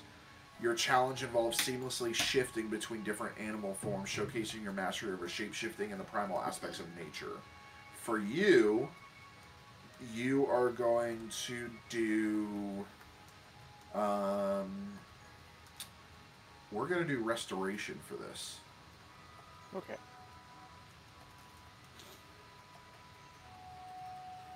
Five out of ten. Success. Four out of ten. Fail. I hate you. It turned on the last one. Second. Two out of ten. Did it? Was it cocked? It basically rolled off my dice roll and then changed its thing. I don't know if that means. Go ahead and reroll. Okay. it. Seven out of ten. Okay, success. Ten out of ten. That's three successes. So you come out and you land in success. All right, Kara. Yes.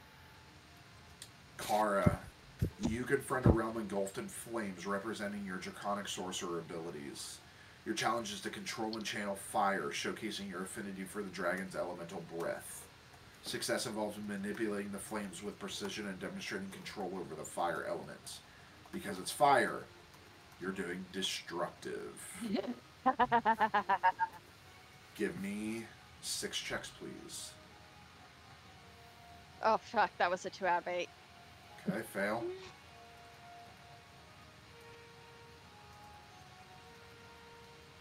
That was a one out of eight. Okay, fail.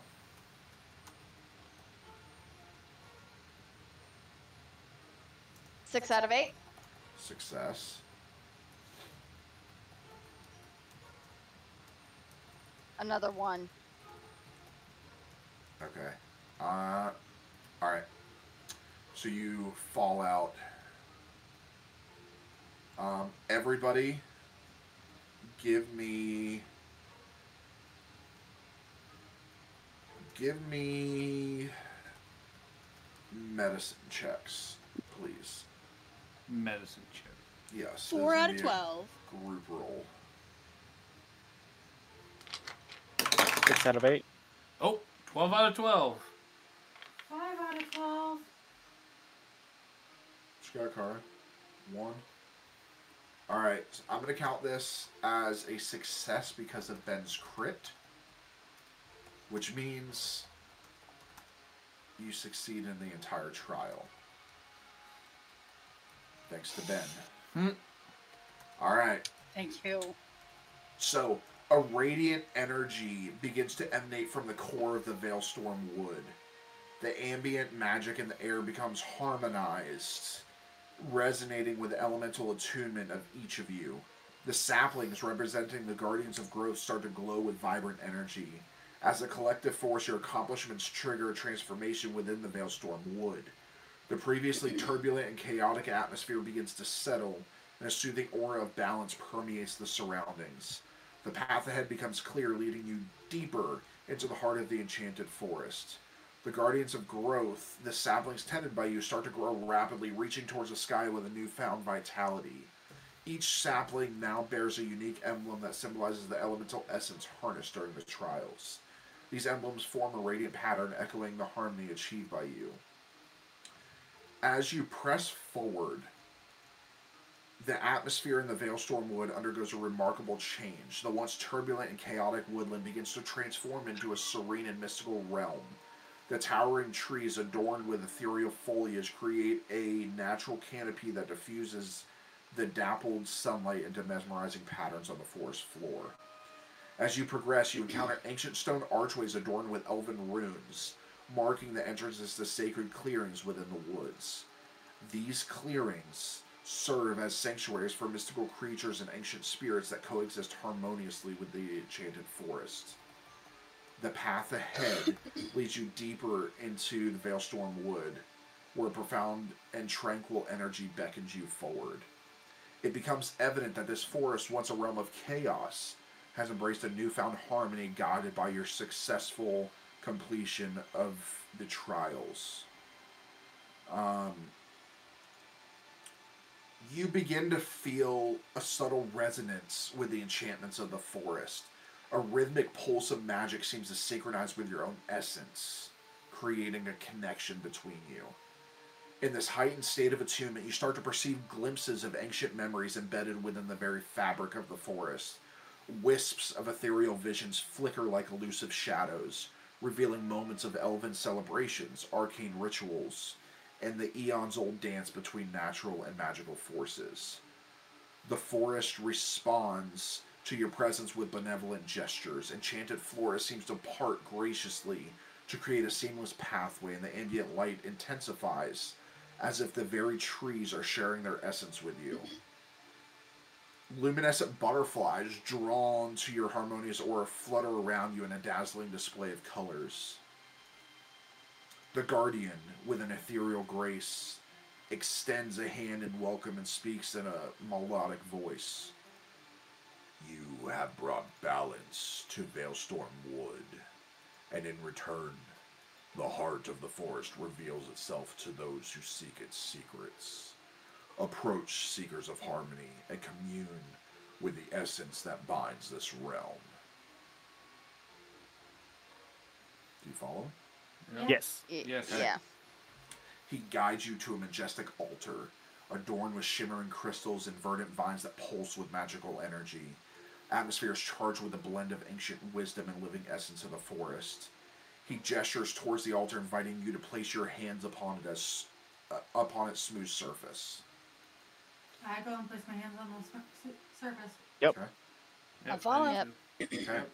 As you do, a gentle hum resonates through the grove, and a kaleidoscope of ethereal lights weaves around you, intertwining with the magic that courses through your veins.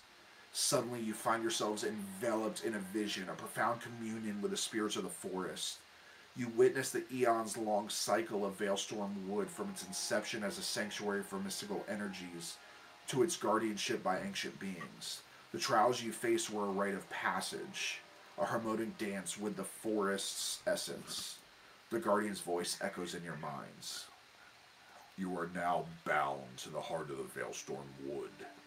Its magic flows within you, and yours within its. As the protectors of this realm, you carry the legacy of balance and harmony. Go forth, champions, and may the wisdom of the wood guide your steps. With that, the guardian dissipates into a cascade of glowing motes, leaving you standing in the sacred grove, attuned to the very soul of the forest. You emerge from the Veilstorm Wood. The vibrant hues of the enchanted forest give way to the dreary sights of the once thriving village. What was once a haven of tranquility now lies in ruins. Buildings are scorched. Remnants of homes crumble, and the air is thick with an eerie stillness. This is the village you were just at that Charlie and everybody else lives in. Looks I'm running. destroyed. Oh shit. I'm running to it. I Same am here. doing the same thing. Okay. I, I'm Yeah, That's a I'm gonna be of watching the trees just in case. Okay, the um, devastation extends beyond the physical structures. The village's heart seems to have been ripped out. The lively chatter of, ta- of townsfolk has been replaced by an ominous silence. The once. Sorry. Uh, Uh, the once bustling streets are now desolate, and the absence of familiar faces hangs in the air like a haunting specter. Panic and confusion grip you as you rush through the ruined village, searching for any signs of life or answers to the unfolding tragedy. Desperation sets in as you realize that the very place you sought to protect has become a haunting echo of its former self. Amid the ruins, you notice a familiar figure missing Charlie. Her absence raises alarming questions, adding to the enigma of the village's downfall. A sense of urgency propels you forward as you navigate the wreckage, each step revealing more layers of despair. The once vibrant community has been replaced by an unsettling stillness, leaving you to grapple with the harsh reality that your journey is far from over. Haunted by the destruction of missing villagers, you must now unravel the mysteries that shroud the once beloved village and confront the looming threat that has disrupted the fragile peace you sought to preserve. And with that, that's where we end tonight. Whew. So, as the pages of the Chronicles of the DaMmed close for now, the echoes of your adventure shall linger in the annals of time. May the tales you've woven inspire dreams and kindle the fires of imagination. Until we meet again, remember that the realms of wonder and mystery await your return. Farewell, brave travelers, until the next chapter unfolds in this ever changing storybook. Storybook. Safe journeys, and may destiny's embrace guide you onward. Good night, everybody. Good night. Bye.